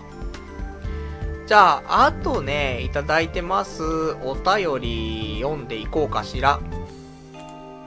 えー、お便りの方が、ほかこちらが、ラジオネーム、えー、ラジオネームどれかしらね。えー、ソープで童貞を卒業したいさん。パルさん、こんにちは。いつもポッドキャストで聞いています。ソープに、あ、これ読んだっけ？読んでたかもしれないけど、もう一回読んじゃう。ソープににかい入っ、えー、にかい行ったことがあるパルさんに質問です。かなり病気のことを気にされているパルさんですが、ソープではキスはしますか？キスは好きですか？私はあとななかげつでさんじゅっさいになるので、その前にソープに行こうかと思っています。パルさんは職場に苦手な人はいますか？いた場合の対処法があれば教えてください。今週もラジオ楽しみにしております。気温差が激しいですが、体に気をつけてくださいねというお答えいただきました。ありがとうございます。そして先週読んだ気がする。だけど、あの、ここを読んで、えっと、まあ、いろんなね、ところで答えなくちゃなーってところがあったんだけど、そこで、ね、ちゃんと答えてられなかったね、ところがあるので、それちょっと読んでいこうかな。あの、ソープではキスはしますか？キスは好きですか？というお便りなんだけど、ね、そこだけにフィーチャーしていくんだけど、うん、ソープではキスをします。ですが、ソープ嬢はキスを嫌がります。ここですね。死にたい。本当に。な、もうね、もう正直なところ、あのー、セックスはいいのよ。ね、キスがしたいの、俺は。おそらく。その、ラブラブチュッチュがしたいわけですよ、私はね。なのに、それは、結局は愛がないとできないんだよね。なので、あの、ソープはそんなに楽しくないって感じちゃうのかもしれないなと思う。で、キスでね、もちろんね、病気とかっていうのも移りますよ。だけど、うーん、まあ、キスがしたいよね。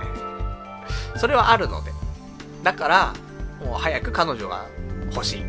え。彼女とはキスができるじゃない。そしてこっちが求めて向こうを求めてくるわけじゃない。そういうのがいいんだよね。でもソープは一方通行じゃない、ね、キスをしてもいいっちゃいいけどみたいな、ね、あんましないでよみたいな感じがあるからさ。だね、やっぱりだセックスできなくてもいいですよ。ただね、好きな人とキスがしたいと、ね、ね。これ言ってるのさんじゅうも半ばの男だけども、でもここなんだよねって思う。それで充実感もあるし、幸福度も上がるしさ。なのでね、本当にあのそういう幸せなねキスがしたいですということなんだよね。まあね、そこを求めていくにはやっぱりお金払ってだと難しいのでね、えー、彼女を作るなり、ね、なんなりしてさ、お互いに求められる存在になるしかないですねというねところなんでね。ラジオネームソープで童貞を卒業したいさんも、そこはね、割り切るしかないですからね。ソープはそんなにねキスをねよしと思ってませんから、もう本当にあの体験をするっていうね、その大人の階段登るための体験だけをする場所と考えて、でラブラブチュッチュはちゃんとね、えー、その後に彼女を作ってしましょうねっていうね、そういうところでございますね。じゃああと他ねお便りいただいてます。ラジオネーム、えー、ラジオネームさんはちまる、はっぴゃくさんじゅうごばんさん。パルさんこんばんは。結婚話ばかりなので別の話、えー、振ってみます。パルさんがツイッターで触れていた、えー、ラジコのタイムフリーサービス使ってますか？えー、ハードディスクレコーダーのタイムシフト感覚で使えて便利ですよ。今は忙しさが極限のようですから、時間ができた時にでも使ってみてくださいねというお便りいただきました。ありがとうございます。なるほど。使ってないです、まだ。でもね、いいね、そういう、使い勝手はね、そういうハードディスクレコーダ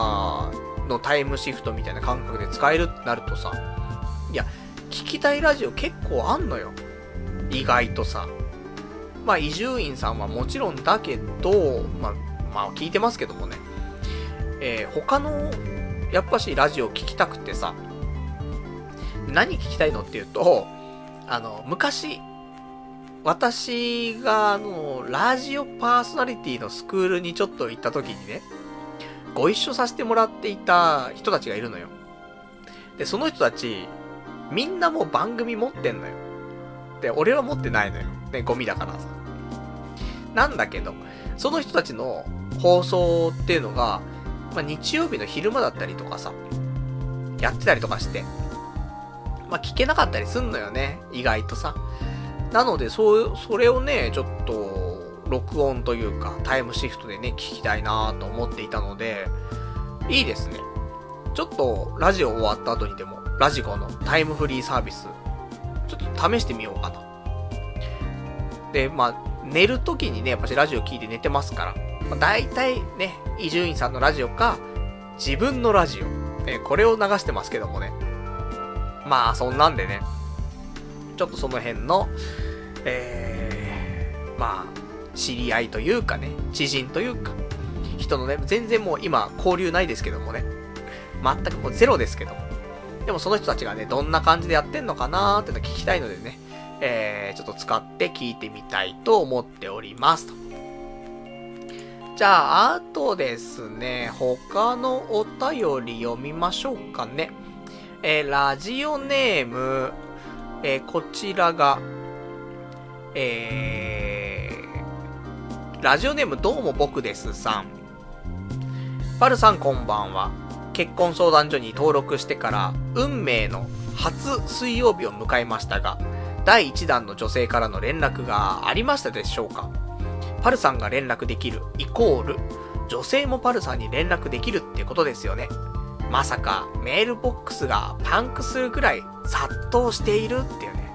お答えいただきました。ありがとうございます。じゃあ皆さんのね、えー、知りたいところだと思いますから、じゃあ私今結婚相談所のホームページアクセスしますよ、えー、そして、えー、メールボックス、ね、押してみましょう。押しました。さあえー、来ているメールに関してはサポートデスクからですね、えー、来ているのしかないです。女性からは来てないです。もう辛いね、辛いですね。先週のまあ言ったら先々週の土曜日に出たから、まあ、同日と検索して、まあ、ちょっとでも俺のこといいなと思ってくれた人いたら、ね、その、土日のふつかかんだからね、まあちょっとアプローチしてみようかなって思ってね、調べて、そして決断してポチッとするには十分な時間だと思うんだけど、それが押されていれば水曜日にはなんか来てるはずだったんだけど、来ません。もうダメです。ねえ。まあそりゃそうなんだよね。無理だよ。その、なんてデータ的なもの。もうそれでさ、俺がどうこうできるのってもうないじゃん。周りの人はみんなさ、身長ひゃくななじゅっセンチ以上でさ、顔もそこそこ、そして学歴もみんな大学卒業してるわけじゃない。そんで年齢も多分さんじゅうごよりも若いと思うのよね。そしたらさ、いや無理よ、どこで勝つのっていうね。だからこっちからやっぱしアプローチして会ってもらったら、そのなんていうの、空気感というかさ、そうだからもう空気感でしかもう勝てないんだよね。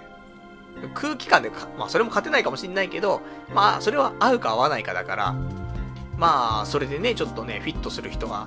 いたらさ、あ、この人なんかいい空気感だわと。でそうしかね、戦えないじゃない。あとおかしいもん書いてることが、あの、ポッドキャストやってます。今年はね、ライブハウスを借りて公開収録やりましたみたいな。いや、そんなん求めてないもんね、女の子ね、結婚に対して。付き合うとか友達でだったらね、面白いなって思うかもしんないけど、結婚する相手にそこを求めてる人いないからねって思うので、まあね、仕方ないなと思うんだけどさ。でもまあまあね、もしかしたら次の水曜日に来るかもしんないし、うん、多分来ないけど、いやいっしゅうかんだ、土日がもうにかい来てますからね。そしたらさすがにあるんじゃないですかとね。ないですかね、ない気がしますね。怖いですね。まあそんなんだからね、あの残念ながら、えー、ご期待にね、えー、添えることなくね、えー、今日という日を迎えてしまいましたけどもね。まあ仕方ないね。まあ次の水曜日どうなるかで、来週ね、皆さんにね、素敵な情報、あとはね、来週は向こうから来るのかもしれないし、あとは俺からね送ったやつが水曜日に届きますから、その結果がわかると思いますから、さあどうなるかね。そしてあのー、このいっしゅうかんで結婚相談所ちょっと変わったことって言ったら、じゅうににん私厳選して、えー、お気に入り入れといたんですが、その中のひとりが、えー、消えました、ね、消えたっていうのはどういうことかっていうと、えー、まあ、交際する相手が決まったらね、そこから消えるようになってんだよね。なので、えー、残りじゅういちにんなってます。でも俺が一番いいなって思っていた子に関してはまだ残っているので、まだ希望はあるね。これがね、消えてしまった日にはちょっと辛いので、まあ次の水曜日ね、どうなるかってところではあるんですがね、まあ、ちょっとそれを期待してね、生きていきたいなと、そんな風に思っております。じゃあ他のお便りいきますか。えー、他のがですね、ラジオネーム、えー、これかな。これははい、ラジオネームはちいちさんばんさん、プチ日記って知ってます？えー、名倉さんという人がせんきゅうひゃくきゅうじゅうきゅうねんからやっている日記です。かなり有名な古参日記サイトです。パルさんと同じいい年で独身、自虐キャラで売っていますが、内容が全く違います。独身、彼女なしなのに何が違うのか。インテリジェンスの、えー、インテリジェンスと収入と人の良さだと思います。貼られたレッテルは同じでも、商品価値は中身で決まるのだなと思いました。一度プチ日記見てください。ぜひパルさんの感想が聞きたいです。でも、俺はパルさんが好きだからね。誤解がないように言うけど、ここにいるみんなはパルさんが大好きだからラジオ聞いてるんだからね。軽いボディーブローも愛情の裏返しだからね。むしろ甘噛みなんだからねっていうね、お便りいただきました。ありがとうございますね。えツンデレなのかどうなのかわかりませんけどもね、最後にね、まあ、俺が好きだからこそ、ね。っていうかまあ、そもそも好きじゃなかったら、こんなわけわかんないラジオにじかんも聞かないでしょっていうね、ところあると思うので、まあそれはごもっともっていうところでね、えー、まあぜひ、ちょっとこのね、おすすめいただいた、プチ日記。まあ、残念ながら私ね、存じ上げなかったんですが、かなり有名なね、古参日記サイトということで。まあそうだよね、せんきゅうひゃくきゅうじゅうきゅうねんからやってるっつったらね、まあ相当長いですよ。俺のこの、童貞ネットよりも長いね、えー、間やってるものではありますが、俺もその日記サイトはそのね、童貞ネットの前からちょっとやってて、その時だってじゅうはちとかじゅうきゅうぐらいの時からやってるから、じゅうきゅう、じゅうきゅうぐらいかね。なので同じ同じぐらいだね。せんきゅうひゃくきゅうじゅうきゅうねんから俺もだからウェブサイト自体はね、自分の持ってやってたりはするからさ、まあね、言ったら同期ですよ、ね。そんな日記サイトね、ちょっと私見たいと思いますがね。まあ年収ね、インテリジェンスとに収入と人の良さって勝てないよ。本当にもうね、インテリジェンスの低さ、まあ低くはないのかもしんない。もしかしたらね、あのまあ国家資格取れるぐらいの、いや誰でも取れる国家資格だろって言うかもしんないけど、まあまあそのぐらいのあのインテリジェンスはあるけども、まあ仕事は遅く判断力はないとね。そんなんありますからね。まあこれはもうどうしようもないからもうゴミカスなんですけども。で収入もさんびゃくごじゅうとかよんひゃくとかでしょ。ダメだよ。ほんとね、お金ないなと思って。稼がなくちゃいけないなってほんと思ってる今。あの今までは金なんてって正直思ってたんだよね。別に生きられるだけのお金があればいいしとか思ってたけど、生きられるお金ってじゃあいくらっていうのがさ、どこの生活水準にするのかによるじゃない？で、今の生活であればまあやってはいけるよ。それこそね、毎月にじゅうまんえんぐらい稼げてればまあまあギリギリやっていけるから、まあ今のね、まあお給料体制であれば十分、ね、お金も貯めてなんとかやっていけるんだけど、ただ、この先、結婚したりとか、そういうの考えると、ちょっと足んないよねっていうのを正直思ってます。よんひゃくだと、じゃあ何が足りないのっていうと、あの、やっぱり家賃なんだよね。ここが、今ね、ごまんきゅうせんのところ住んでるんだけど、結婚を考えたりするとさ、まあ、家賃が上がるよね。で、えー、まあふたりで住むってなると、まあ最低でも ワンエルディーケー だと思うんだよね。で、今、あの、渋谷に引っ越そうかなってちょっと思っているんだよね。あの今住んでるところももう丸さんねんになるからさ、もうさすがに飽きちゃって、もうこのままここにいてもね、なんのなんかプラスになることもないから、他のところ行きたいなと思って渋谷なんだけど、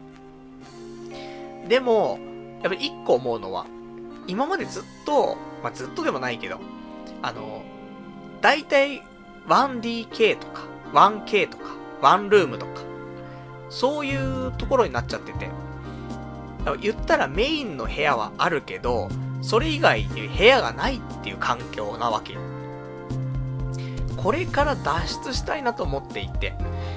あのー、それが ワンエルディーケー だと、まあ、ワンルームあって、あと、リビングがあると。この形で、リビングが広くて、あともう一部屋、寝室が欲しいんだよ。でもそれを叶えるってなるとやっぱり収入が足りないんだよね。渋谷に住むんであれば。でも多分もう寝室はほんと別の部屋にないと、結婚とかもあるし、彼女ができるとか、それこそ友達を呼ぶとか、そういうのでも、それ大学生だったらいいよ。でもさんじゅうも半ばの社会人で一人暮らしもじゅうねんちょっとやってて、そんな人がまだワンルームって、これやばいよねって思うわけよ。せめて ワンエルディーケー で、で、本当にさんじょうとかね、そのぐらいの狭い部屋でもいいから、寝室っていうのは別にしたいんだよね。でもこれがなかなかね、叶わなくてさ。で、お金の上限もあるじゃない。だいたい家賃っていうのは収入の、まあさんぶんのいちとかって言われてますけどもね。だギリギリななまんえんぐらい。手取りのさんぶんのいちだと、やっぱり、ね、ろくまんごせんえんとかになっちゃうんだけどさ、それ、ちょっとね、きついんでね、えー、若干頑張ったとしてななまんえん。まあ、一時俺もね、ななまんえんぐらい払っていた時期もありましたけども、大宮住んでた頃かな。まあ、その時は結構でも広い部屋だったんだよね。頑張ったね、あの頃ね。そうなんだよ。あの頃、じゅうじょうぐらいはあったんじゃないか、部屋の大きさ。そこそこ広くて、で、デザイナーズマンション住んでたんだよね。その時ラジオしてるよね、多分ね。うん。と思うんだけど。あの、でも、もう部屋の大きさは、正直、そのメインとなるところは、まあごじょう、ごじょうぐらいでいいよ。そんで、もう別の部屋でさんじょうぐらいでもう、結果的にはあんま大きくないんだけど、に部屋ね、欲しいんだよね、と思ってさ。でも渋谷でね、それ叶わないから。ななまんじゃ、見つかんないのよ。多分ななまんごせんとか、やっぱはちまんとかなっちゃうんじゃない ?はちまんってって、今はごまんきゅうせんえんなのに、そっからはちまんになったらにまんせんえん上がっちゃうでしょ ?にまんせんえんかけるいちねんで、ね、約にじゅうごまん。にねんでごじゅうまん。いや、厳しいじゃない。ねえ。だからやっぱりね、収入上げなくちゃいけないんだなって思ってるのに仕事辞めたくなっちゃってるからね。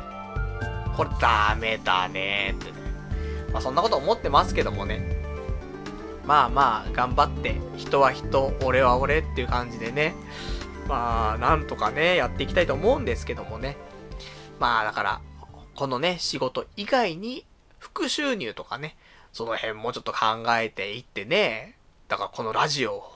で、お金にしていくっていうね、そういう下水こともね、ちょっと視野に入れて、まあ今後の人生ね、頑張っていかないといけないんじゃないかななんてね、そんなことを思っております。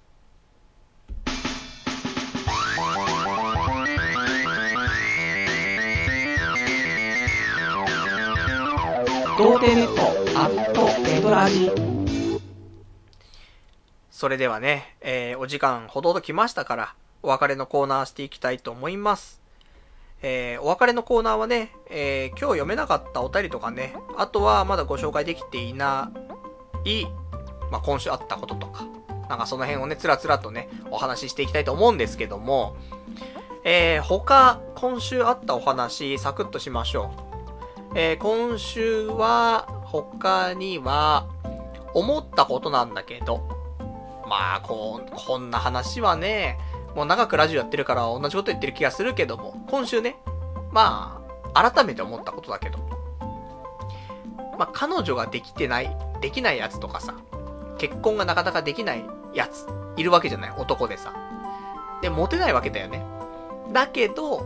彼女ができたり結婚とかしたりすると、急にモテ出すと。今までモテていないのに。そういう現象があるよねっていうのは皆さんご存知かと思うんだけど、なんでかなっていうのをふと思ってさ。で、えっと、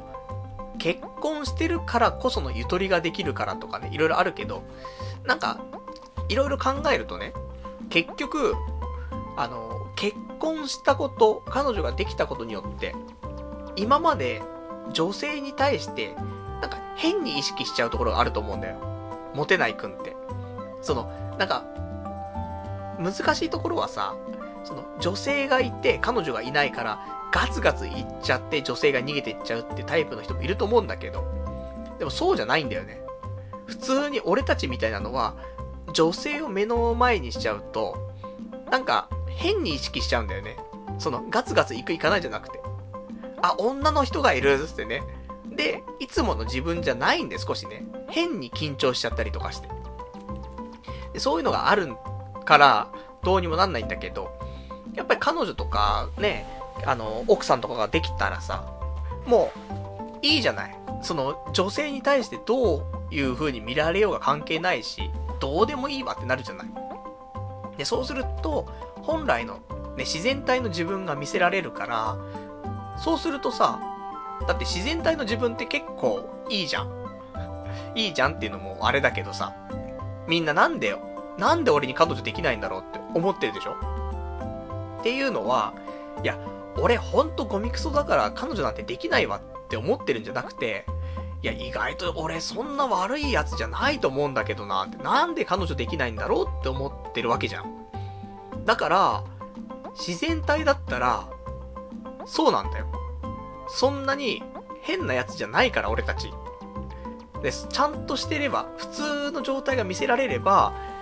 できるのよ彼女。だけどいつも変に意識しちゃって、なんかわけわかんなくなって、でなどうにもなんないねってなっちゃう。だからそのね、やっぱ結婚とか彼女ができるっていうことで、まあ、自然体の自分が見せられるからこそね、本来の自分であればモテるよってことだと思うんだよね。だから結婚してゆとりができてとかそういうんじゃない気もするんだけどね。まあそんなことをちょっと思いましたっていうね。まあただね、彼女も結婚もできない俺たちは、まあ結局その本来の姿をね見せることっていうのは、まあ当分先だよね。ないかもしんない。でもまあまあね、変な話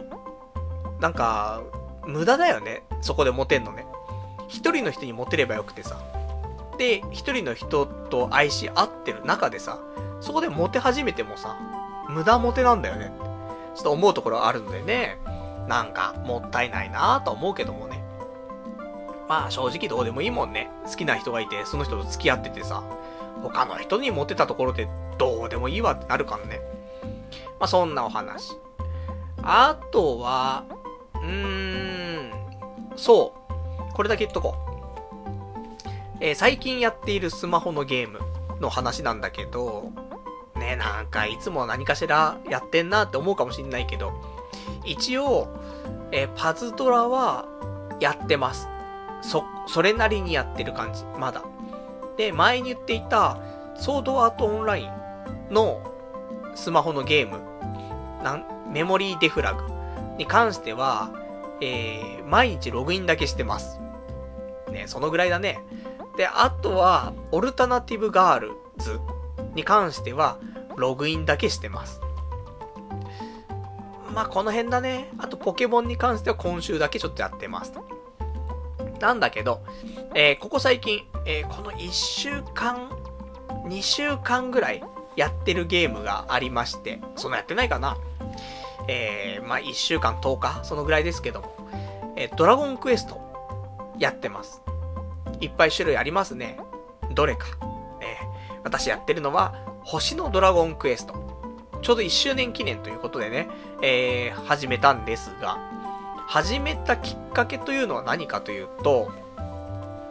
えー、まあ職場の人がちょっとやっていたのもあるんだけど、そこから情報が来てね、何やら、えー、近々ね、えー、ちょっとイベントがありますと。どんなイベントなのっていうと、大の大冒険コラボが来ますという話を聞いて、やるしかないじゃんと思って。まあ、俺たち世代はその大の大冒険っていうね、えー、これ漫画があってでアニメ化されてるんだけど、多分さんじゅう代の人たちは大の大冒険結構好きだと思うんだよね。みんな多分、ね、あの、小学校とかさ、学校行くときにね、なんか傘とか持ってたらさ、アバンストラッシュしてたと思うんだよね。もうひゃくにんがひゃくにんとは言わないけど、かなりの確率でみんなアバンストラッシュしてるはずなんだよ。そのぐらい魅力があったんだよね。だそんなさ、大の大冒険コラボが来るって言うからさ、やるしかないじゃん、そんなのさ。なので最近始めてますけど、うーん、そんなやってないんだよね。やってないけど、その、まあ、この世界ではまたガチャみたいなのあってさ、だからガチャするために今石を貯めてる感じかな。日々ログインして、でちょっとずつストーリーは進めてね、まあ回収していってるので、今じゅうれんガチャがさんかいできるぐらいの、えー、石は貯めましたんで、まあ大の大冒険がいつ来てもね、楽しめるかなっていう感じではございますと。ね、よかったら、ね、大の大冒険好きな人はね、そんなね、コラボがあるなんて多分知らなかったと思うのでね、あのー、まあ、今日からでもね、やってもらえると、まだまだイベントまではね、時間あると思うからね。で、あと、今いっしゅうねん記念で、結構いいらしいのよ、いろいろと。なので、できたらじゅうがつ中に始めた方がいいんじゃないかなと思うから、リアルタイムでね、こうやってラジオ聞いてくれてる人は、ぜひ聞き終わったらね、えー、星のドラゴンクエスト、ちょっとインストールしてみるといいんじゃないかな、というところでございますと。じゃあ、あとは、ちょっとお便りをね、ちょっとご紹介していきたいと思います。あの、結構、お便り溜まっちゃってる部分もあるんでね、えー、こちらを読んでいきたいところなんだよね。えー、ラジオネーム草壁さん、パルさんこんばんは。えー、形にするというのは具体的にどうなったらクリアという基準はあるのでしょうか。またその上位の設定の基準はどのようなものなのでしょうか。正直、えー、正直に基準に、えー、気になりました。ふわっとした質問ですみませんというお便りいただきました。ありがとうございます。えー、これね、ふわっとしてます。だから多分うまく進んでないと思う。あの、形にするっていうものはどうなったらクリアなのっていうのは、それは本当に形になったらだと思うのよ。なんだろう、だからラジオ、例えばだよ、まあ、ずっとなんかね、ポッドキャストやりたいなとか思っていた人がポッドキャストを始めるとか、形になったと思うんだよね。で、ちゃんと結果が一応出たっていうところで、今後にちゃんと残ってって継続できるものになってったりとかしたら、それは形になったって言っていいと思うのよ。なんだけど、じゃあ形にしたその一歩先っていうのはどうなったらそれはクリアなのかっていうと、それってなんかすごい難しいなと思っていて、いや、例えば、じゃポッドキャストをやってます。ね。これがずっと続いたからって言って何なんのって言うと、何もならないので、じゃあその一歩先は何なのっていうのは、ただ人それぞれじゃ人それぞれだと思うので、まあそれはね、まあ目標はね、一歩先はこれですっていうのは自分でね、まあ決めるしかないんだけど。例えば、有料放送にします。って言って有料放送にして何百人かの人が聞いてくれるとか、でこれは一歩先、しかもそれが成功したパターンだよね。で、あとはポッドキャストを広めたいのか、まあ広めたいんであれば、じゃあ今ねランキング何位なのってあると思うから、これのランキングをじゃあね、せめてそのじゃあジャンルの中でいちいになろうとか、そういうのでいちいになったら一歩先だよねっていうのもあるし、あとはね、ポッドキャストを広めたいんじゃないんだと、ね、ラジオをラジオ自体を広めたいんだとなったら、本当になんかちっちゃいさんぷんぐらいの枠かもしれないけども、地上波の民放のそのラジオ局で番組を持つとか、まあ、こういうところだよね、一歩先って。だから一回形にしちゃった後の一歩先って結構難しくなってくるんだよね。形にするまではなんとかなると思う。でもその先にちゃんとたどり着けるかっていうのは、まあかなりのね、えー、まあ労力が必要かと思うし、時間もね、必要だと思うので、まあ正直できてない。で、今年ね。でも何かしら一個ぐらいね、その上位のところ行きたいね。だから、まあ結婚相談、まあ一番なんかさっきも言ってるように、その結婚相談所に行って登録したっていうのも一つ形だと思うのよ、これは。今まで、ああでもない、こうでもないっつって婚活してきた中で、で、まあ一番、そのとも最終形じゃない、結婚相談所って。まあ言ったらだってね、そのマチコンとか、お見合いパーティーとかって、結局その一瞬で終わっちゃってさ、で結局何にもなりませんでしたちゃんちゃんで終わっちゃうけど、そんな中でも婚活の一番てっぺんが結婚相談所だよね。だからそこにまず登録してでっていうのはもう一つの形だけど、この次の段階やっぱしね、人と会ってで付き合うってところがその次の話になるから、なんとか今年彼女を作る彼女を作るっていう表現も難しいけど、その何回か会ってくれる女の人を作るってところかな。付き合うって難しいよね。結局さ、俺時間かかると思うんだよ、そういうのって。そんなね、女性に慣れてるわけじゃないからさ、やっぱり一回会ってからね、毎週のようにちょっとちょ、ちょこちょこ会ってって、でにかげつなりさんかげつ経ってでようやくじゃん。あ、年内年明けねえ、それだって初めて会ってからさんかげつとかじゃない。いや長いね、お, おっさんなのにね、高校生かってなるからね。だからなんとかじゅういちがつに会えたとしたら、まあいちがつ年明け初詣でみたいな。お、もうじゃあ初詣で告白し、いやできないよ、俺も告白できないものね。あのビビっちゃって、おじさんなのに恥ずかしいおじさんだねと思うけどね。まあそんなところでね、あのー、まあだから俺、まあなんなんつうんだろうね、その形にするとまたその一歩先っていうのは、まあ俺の場合はねそんな感じだけど、まあ皆さんも同じようなね目標を立てるって方がいらっしゃったらね、自分もなんかふわっとしてうまくいかねえなって人いたら、まあそれはあのー、ゴール地点をね自分で決めるしかないよねっていうところもあるので、まあ今形にしたものをどうしていきたいかね、それをちょっと見つめ直さないといけないなと思うから、まあそこをね改めて考えるっていうのもね、えー、一つかなと思いますと。あとは、えー、いただいてますラジオネームはっぴゃくろくじゅうにばんさん、パルさんこんばんは。催眠オナニーまだですか？オナニー研究室でレポート待ってますというお答えいただきました。ありがとうございますありがとうございます、えー、催眠オナニーはしません。なぜか怖いから。いや調べたんだよ昔。でもなんかね、なんか怖い、抜けらんなそうっていうか、なんか日常生活にも影響が出そうな気がするんだよね。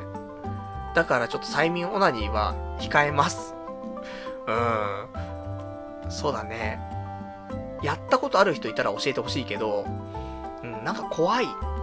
怖いっていうか、なんかね、その日常を生活していて、なんかその現実感がなくなるとか、そういうのが出てきそうだななんてイメージがあるのよ、少し印象として。で、俺中学生ぐらいの時に、そのなんか日常がふわふわしてた時期があって、嫌なんだよ、もうあの状況に戻るのが。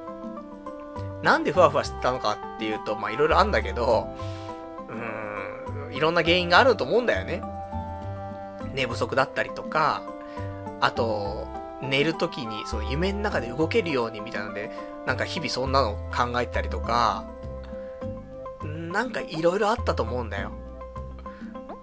だからあのふわふわ感がすごい嫌だったんだよね。いちねんぐらいはふわふわしてたから。だってふわふわしすぎて、その目の前で喋ってるやつが次何喋るか分かっちゃうんだからね。そのぐらいふわふわしてるからね。なので、あの、ちょっと催眠、オナニーは控えたいと、ちょっと思っております。あと、ラジオネーム、ガオガイガーさん。パルさんこんばんは。パルさんが、えー、パルさん、もう、ここまで来たら、その辺のザコブスじゃなくて、大好きなガッキーと付き合いましょうよ。そこでパルさんのライバルになりそうな、過去にガッキーが好きと発言した芸能人を調べました。えー、一人目、えー、香川真司。みんな知っているサッカー日本代表です。しかし、顔は大したことないので、いいとこ、シーのにでしょう。敵ではありません。怖いのいっぱいあげてきますね。怖いですね。えー、二人目。ないない岡村。えー、推定年収におくえんと書いてありましたが、小さいし、顔もかっこよくないので、まあ シースリー ぐらいですね。えー、敵ではありません。やめてくれませんかね。えー、さんにんめ。えー、これ俺漢字読めないんだよな。漢字読め、どの漢字が読めないと思いますか？そう。俺が読めない漢字は、内田篤人。合ってた、よかった。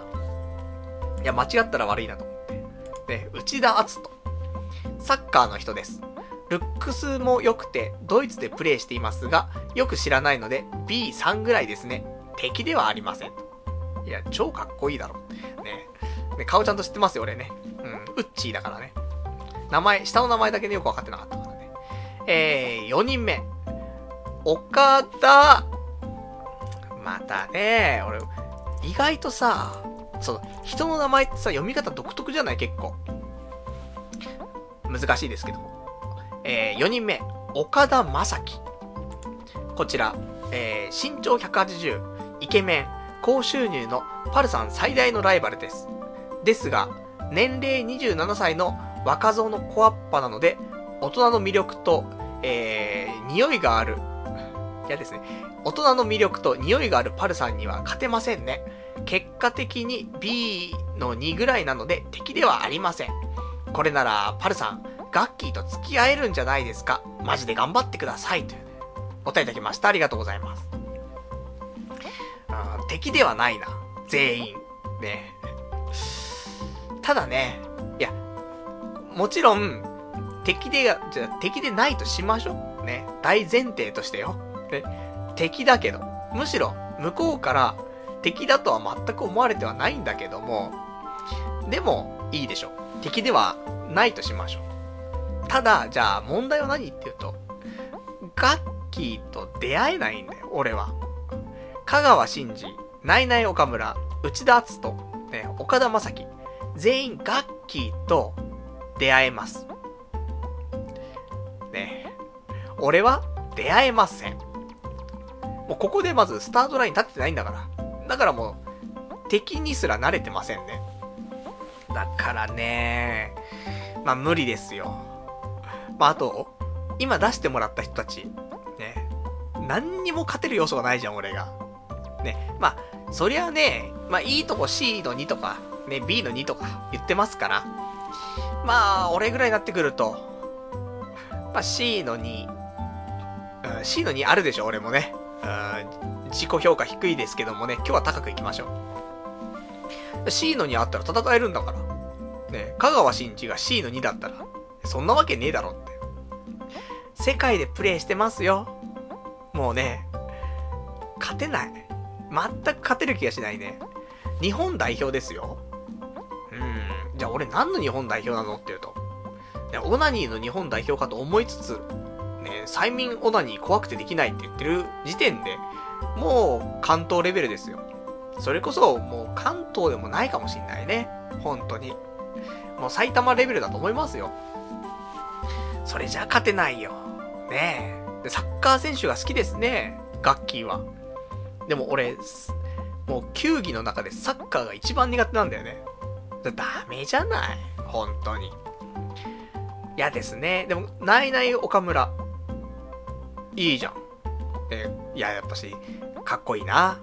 年収も高いし。ねえ、あと運動神経もいいし。だから運動神経いいやつが好きなんだね。じゃあ俺じゃん？俺懸垂できるよ、少し。いや、そ、それダメでしょ。懸垂がいっかいにかいできたところで、全然だと思いますが、まあまあ、運動神経は悪くはない。そこそこよ。だからそ、だからダメなんだよ、もう。何かがずば抜けてないとね、人間ね、やっぱり光んないんだよね。じゃあ何でずば抜けてんのって言うと、そうね、何もずば抜けてない。あの、ネガティブな気持ちだけだよね。人生辛いとか。そんな話ばっかり。もう辛いですね。でもガッキーと付き合いたいね。どうしたらいいんでしょうか。あー、やっぱりだからあれだね。その、ドラマのエキストラとかになるしかないね。それでガッキーのドラマに出て、お近づきになって、みたいな。いや、ないな。エキストラじゃ、その後に発展しないもんね。知り合ったとしても。ある程度、こう、認識してもらうような出会い方しないといけないから。それこそ、ね、ドラマの、制作現場のスタッフさんとかね。あとは、うーん、そうだな。現実ラインで考えてよ。あるとしたら、例えば、今、じゃあ、俺がね、そのリリースしたアプリがあるよ。会社で。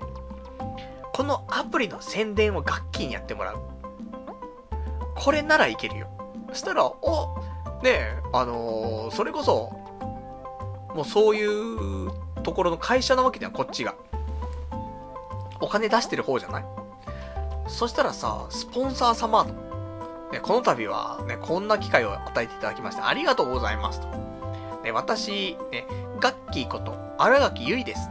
って来るわけじゃん。そしたら俺もね、ちゃんと言ってやりますよ、ちゃんとね。しゃぶれよ、つってね。したら、これはいい結びつきができますね、と。なりますから。うん、ガッキーもね、そんなことができたら。ないな。ない。もう、ガッキーは無理ですよ。まあ、ガッキーと付き合うことになっても、まあ、付き合うことにならないけどさ。もういいわ。ね。この話やめよう。なぜか。ね。もう、無理だもん。昔は夢を見ていましたよ。あの、上戸彩と付き合えたらとかね。広末涼子と付き合えたらとか。さすがに、ね。もう、さすがにわかるよ。よ、ようやくわかったところもあるよ。ガッキーと俺は付き合えないってね、最近わかった。なので諦めますよ。残念ながら。その代わり、ね、結婚相談所で、この子いいなってビビビッと来た人とは付き合いたい。ね、そんな風に思ってます。大人になりましたね。じゃあ、あと引き続きいただきましたラジオネームが青ガイガーさん。すみません。パルさん、書き方が悪かったです。上記の男たちが、ガッキーのことを好きだと言っただけです。ガッキーは何も言ってません。敵ではありません。というね、お答えいただきました。ありがとうございます。俺ちょっと読み方を間違っていたそうですね。ガッキーのことを好きだと言った人たちってのが今のよにんであって、ガッキーが、ね、この人たちを好きと言ったわけじゃないんだね。じゃあ楽勝じゃん。ね。いや、ガッガッキーが少しでもこの人たちいいなって言ってたら勝てないですよ。でも言ってないんだからね、一方的に言ってるだけでしょ。そしたら全然勝てるわ、ね、ガッキーと付き合える俺やっぱしね、まだいけます。そんな結婚相談所とか言ってる場合じゃないよ、ね、ガッキーと会うことだけを考えていきないとダメですね。これさ、よくない。あの結婚相談所で知り合った女性がこれ聞く可能性がかなり高いよね。その中でこんなこと言っちゃダメだと思う、本当に。あのー、冗談ですよ。ね。普通に、あのー、うーん、まあ、そうだね。難しいところだよね。女の子も、ね、イケメン俳優さん好きだったりするわけじゃない。それと一緒だよね。ガッキーはガッキーなんだよ、もう。付き合ったりとかないからな。でもこれ究極の選択っちゃ選択じゃない。いや別に俺の方に聞かれるかもしんないし、そのね相手の女の子に聞かれるかもしんないけど、じゃあ例えばね、お互いにじゃあ知り合ってさ、その結婚相談所知り合いました、付き合いますね、で結婚します。でもその中で例えばよ、ガッキーと知り合うことがあってで、ガッキーがお付き合いしてくださいって話になった時に、じゃあどうするって話じゃん。それは女の子にも言えることよ。俺と付き合ったりとか結婚した上で、すっげえ一番好きな男性の俳優さんからアプローチもらったらどうするってあると思うけど、でもこれはいくらガッキーが来ても俺結婚したらまあないよね。ガッキーごめん。ガッキーちょっと遅かったわ。ね。いや、ど、どういう思考回路してんだお前はってなるかもしんないけど。いや、でもそういうことよ。ね、ちゃんと、あの、それは、あの、普通に、ね、結婚してる人と、ね、もう仲良く生きていくから、ガッキーすまんなと。ね、俺が、ね、やっぱし C のにぐらいのね、男が魅力的に感じるかもしれないけど、すまんなガッキーと。お前には、ね、香川真司、ないない岡村、ね、内田篤人、ね、岡田将生、こいつらがいるからと。こいつらとよろしくやってくださいよと。俺は、ね、結婚相談所で知り合った、この子と、もう一生添い遂げるからと。すまんなと。そういう話になると思いますからね。まあ、でもまあ実際そうだなと思うけどね。あの、俺が結婚するっていうところまで心を開ける人って、多分ほんといないと思うんだよ。だから、結婚するってなったら、多分もうそれ以上の人出てこないと思うんだよ、結局ね。それはガッキーだろうが、上戸彩だろうがさ、長澤まさみだろうが、その領域には、まあ来れないと思うのよね。なので、ね、あのー、まあ、結婚した人とね、一生、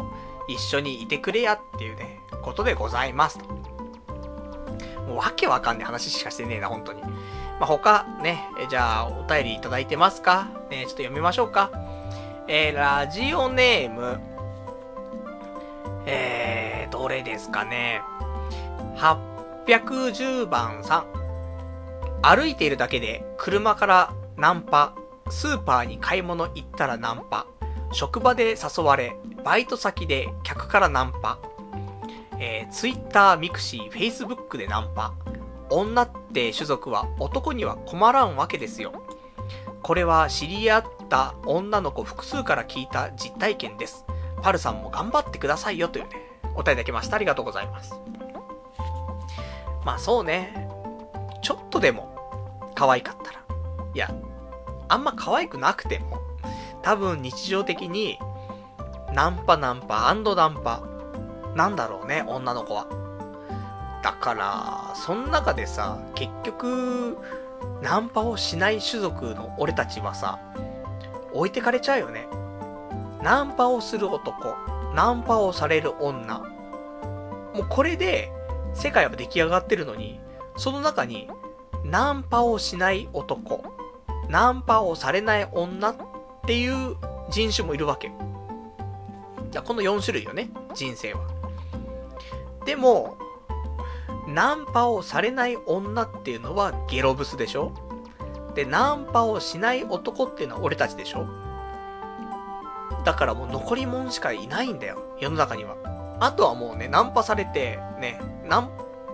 パを受ける人、ね、ナンパをする人。この人たちがね、勝手にカップリングされていくわけだからね。だから俺たちも、あの、ナンパをする男になっていかないといけないんだなっていうのはね、わかるんだけどさ、できないからね。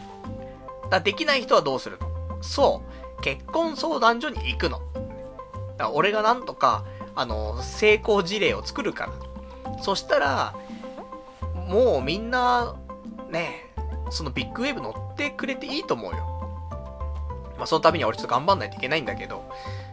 にじゅうきゅうぐらいになって、まあ、さんじゅうだな。やっぱさんじゅうっていう節目を考えよう。で、さんじゅう超えて彼女ができない。できたことない。とかっていう人は、もうね、希望は持っててもいいと思うんだけど、正直無理じゃん。そっから急にさ、じゃあ自分を変えますっていう人だったらいいよ。じゃあ明日からもっと俺アグレッシブになってナンパとかもするよっていう風に変われるんだったらいいけど、変われないんであれば、多分ずっとそんな生活になっちゃうから。であれば、あの、結婚相談所、ね、おすすめできるよって言えるように俺頑張りますから。で、結婚相談所でも、多分、そっからドラマチックなことは起きるから。なんか昔のお見合いみたいにね、好きでもない人たち、人と会ってさ、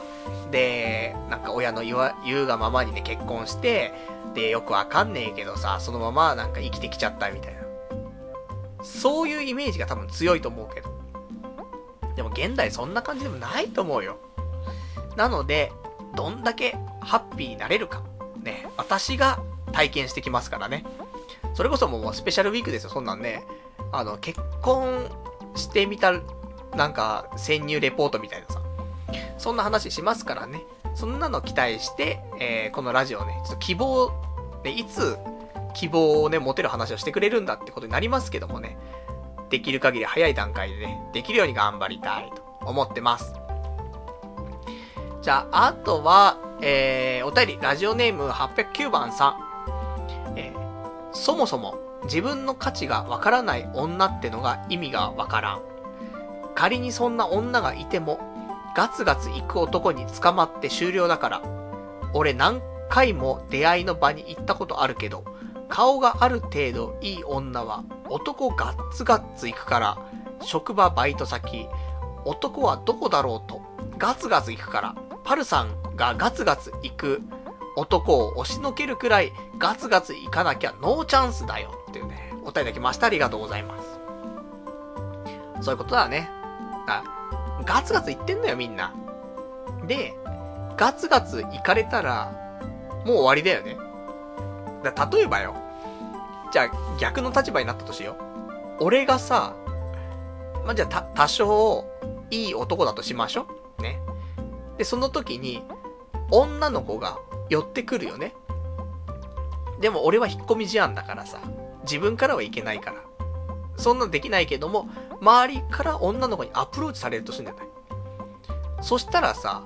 いっぺんにごにんぐらいの女の子からアプローチされたとしたら、その中で一番なんか気が合いそうかなとか可愛いかなとかで、そういう人がもしいたら付き合ってみようかなってなるよね。そういうことなんだよね。だからあのそこでね、あのいやとは言ってもちょっと遠慮しますっていう風になる人だったらまた別だけど、でもそんなに悪い人じゃなくてなんかいいかななんて思える人が来てさ、だったら OK しちゃう可能性はかなり高いよね。なのであのガツガツいかないとダメなんで多分ねっていうのはちょっと感じます。でもガツガツいけないね、分かっているけど、この世の中の摂理というか、結局女の子は待っていれば勝手に男が寄ってくんのよ。ある程度可愛かったらとかちょっといい女だったら、でそっから選んできゃいいわけだよね。でそう、勝手に寄ってくんだもんね。なので俺たちも勝手に寄っていかないといけないのに寄ってかないんだもんね。寄ってったらわかんないよね。あの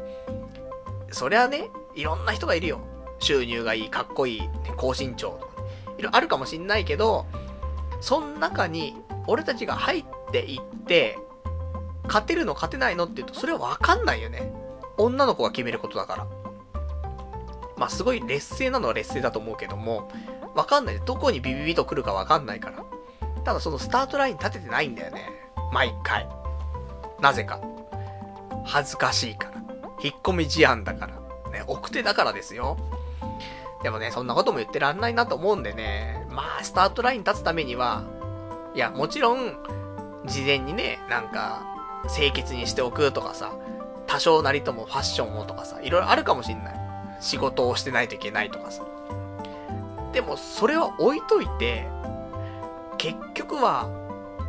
なんそのスタートに立つ準備をするんじゃなくて、どんな形でもスタートライン立っちゃいさえすれば、まあ一応ね、あのー、認識はしてくれるわけじゃない。って考えるとね、まあ頑張んないといけないなぁとは思うんで、まあ、結婚相談所でいうところのファーストコンタクトね、これは送らないとダメよという、そういう意味ではね、あの近しいかなと思いますからね。だって相談所に登録しといて女の子からね連絡来るのだけを待ったらそれはダメよ。ガツガツ言ってないと一緒だから、せめてねできるガツガツとしてこっちからファーストコンタクトを送るっていうねことはできるから、まあそこはね頑張ってねやっていかなくちゃなっていうところではございますね。まあ来週交互期待というところ。じゃあそんな感じかな。あのー、お便りをね、結構ね、読みたいなと思って今日、いろいろと進めようと思っていましたが、そこまで読み切れず、まだね、えー、過去の、ちょっとお便り溜まってますけどもね。まあ来週以降ね、またね、えー、ご紹介していきたいと思っております。じゃあ、そんなんで、えー、来週なんですが、来週はじゅういちがつのむいか日曜日、またにじゅうさんじからね、にじかんぐらいやっていきたいと思います。で、えー、来週はね、何があるかっていうと、おそらく、まあ、あの、あれですよ。えー、じゅういちがつみっかが文化の日で祝日なので、なんかこの日面白いことしたいななんて思うけど、そろそろ本名ラジオの方をね、ちょっとやんないといけないなと思うから、この辺に入れるか。あと土曜日に関しては、あの、鈴木好美ちゃんのバースデーライブ、多分この日だった気がするので、えー、行こう、行こうかなっていうか、行く予定になってますんでね。まあちょっと当日どうなるのかはちょっとわかりませんけどもね、えー、一応行く予定ということで開けておりますということなんで、そんな話がね、できるかなと。そんなところかな。まあなんかね、あとは、あの、来週死んでなければね、ちゃんとラジオしますんで。まあぶっ倒れてないか。最近ね、なんか本当に歩いてるとさ、コンクリートの地面にさ、バタンって横になりたい衝動に駆られんだよね。なんだろうって思うんだけど、追い詰められてんのかな。だからなんかね、ちょっと、まあ、今年はね、今の環境を継続して頑張るけど、来年ちょっとね、いろいろなんか見つめ直さないといけないなっていうのは正直思ってる。やばいと思う、なんかいろいろと。なんでね、もうようやくそのいちねんかんの修行期間が終わったということで、不動産屋、まだね、一応親父現役だからね、うーん、今のうちなんだよね、もしなんかやるんであればと思ってますんで、うん、でもなーって、不動産屋か嫌いじゃないんだよね。そう、その建物が嫌いじゃないから、部屋がさ、好きなんだよね。引っ越しも好きだし、向いてるっちゃ向いてる気はするんだけど、なんかやっぱし仕事が遅いやつはさ、何やってもきつくて、それ言い訳にはできないんだけど、だから仕事が遅くても成り立つ仕事、そういうのがあるといいんだよな。ないけど、そんな仕事ってこのように。でもそうじゃないとやってけないよね。その俺の仕事の遅さって多分尋常じゃないんだけど、その遅さっていうのも別にみんなそのぐらいの遅さになっちゃうような仕事であれば、遅い奴らの中であれば、今度あとクオリティが求められるわけだから、クオリティはまあ普通かちょっと上いけるっちゃいけると思うのよ。なのでそういう仕事なんか探すかね、なんかしないといけないなと思う。また転職？また一から仕事覚えんの？ってなるけどね。まあ、ウェブ系の、ネット系の仕事をね、なんだかんだで全部関わってはきましたけどもね。うーん、どうすんでしょうね。不動産。難しいなぁ、ね。いろいろ考えないといけないなと思ってます。まあ、年齢も年齢なんでね。来月は私、誕生日きめ、来ちゃいますからね。まあ、さんじゅうろくなってしまいますから、それまでにね、ちょっと今後の展望なんかもね、考えていかないといけないなと、そんな風に思ってます。まあそんなんでね、えー、来週はまあいろいろとちょっとやってきますからね、そんな話しますので、えー、また聞いていただけたら嬉しいなということで、今日もね、えー、長いお時間、ね、ご視聴いただきましてありがとうございました。それではまた来週お会いいたしましょう。さよなら。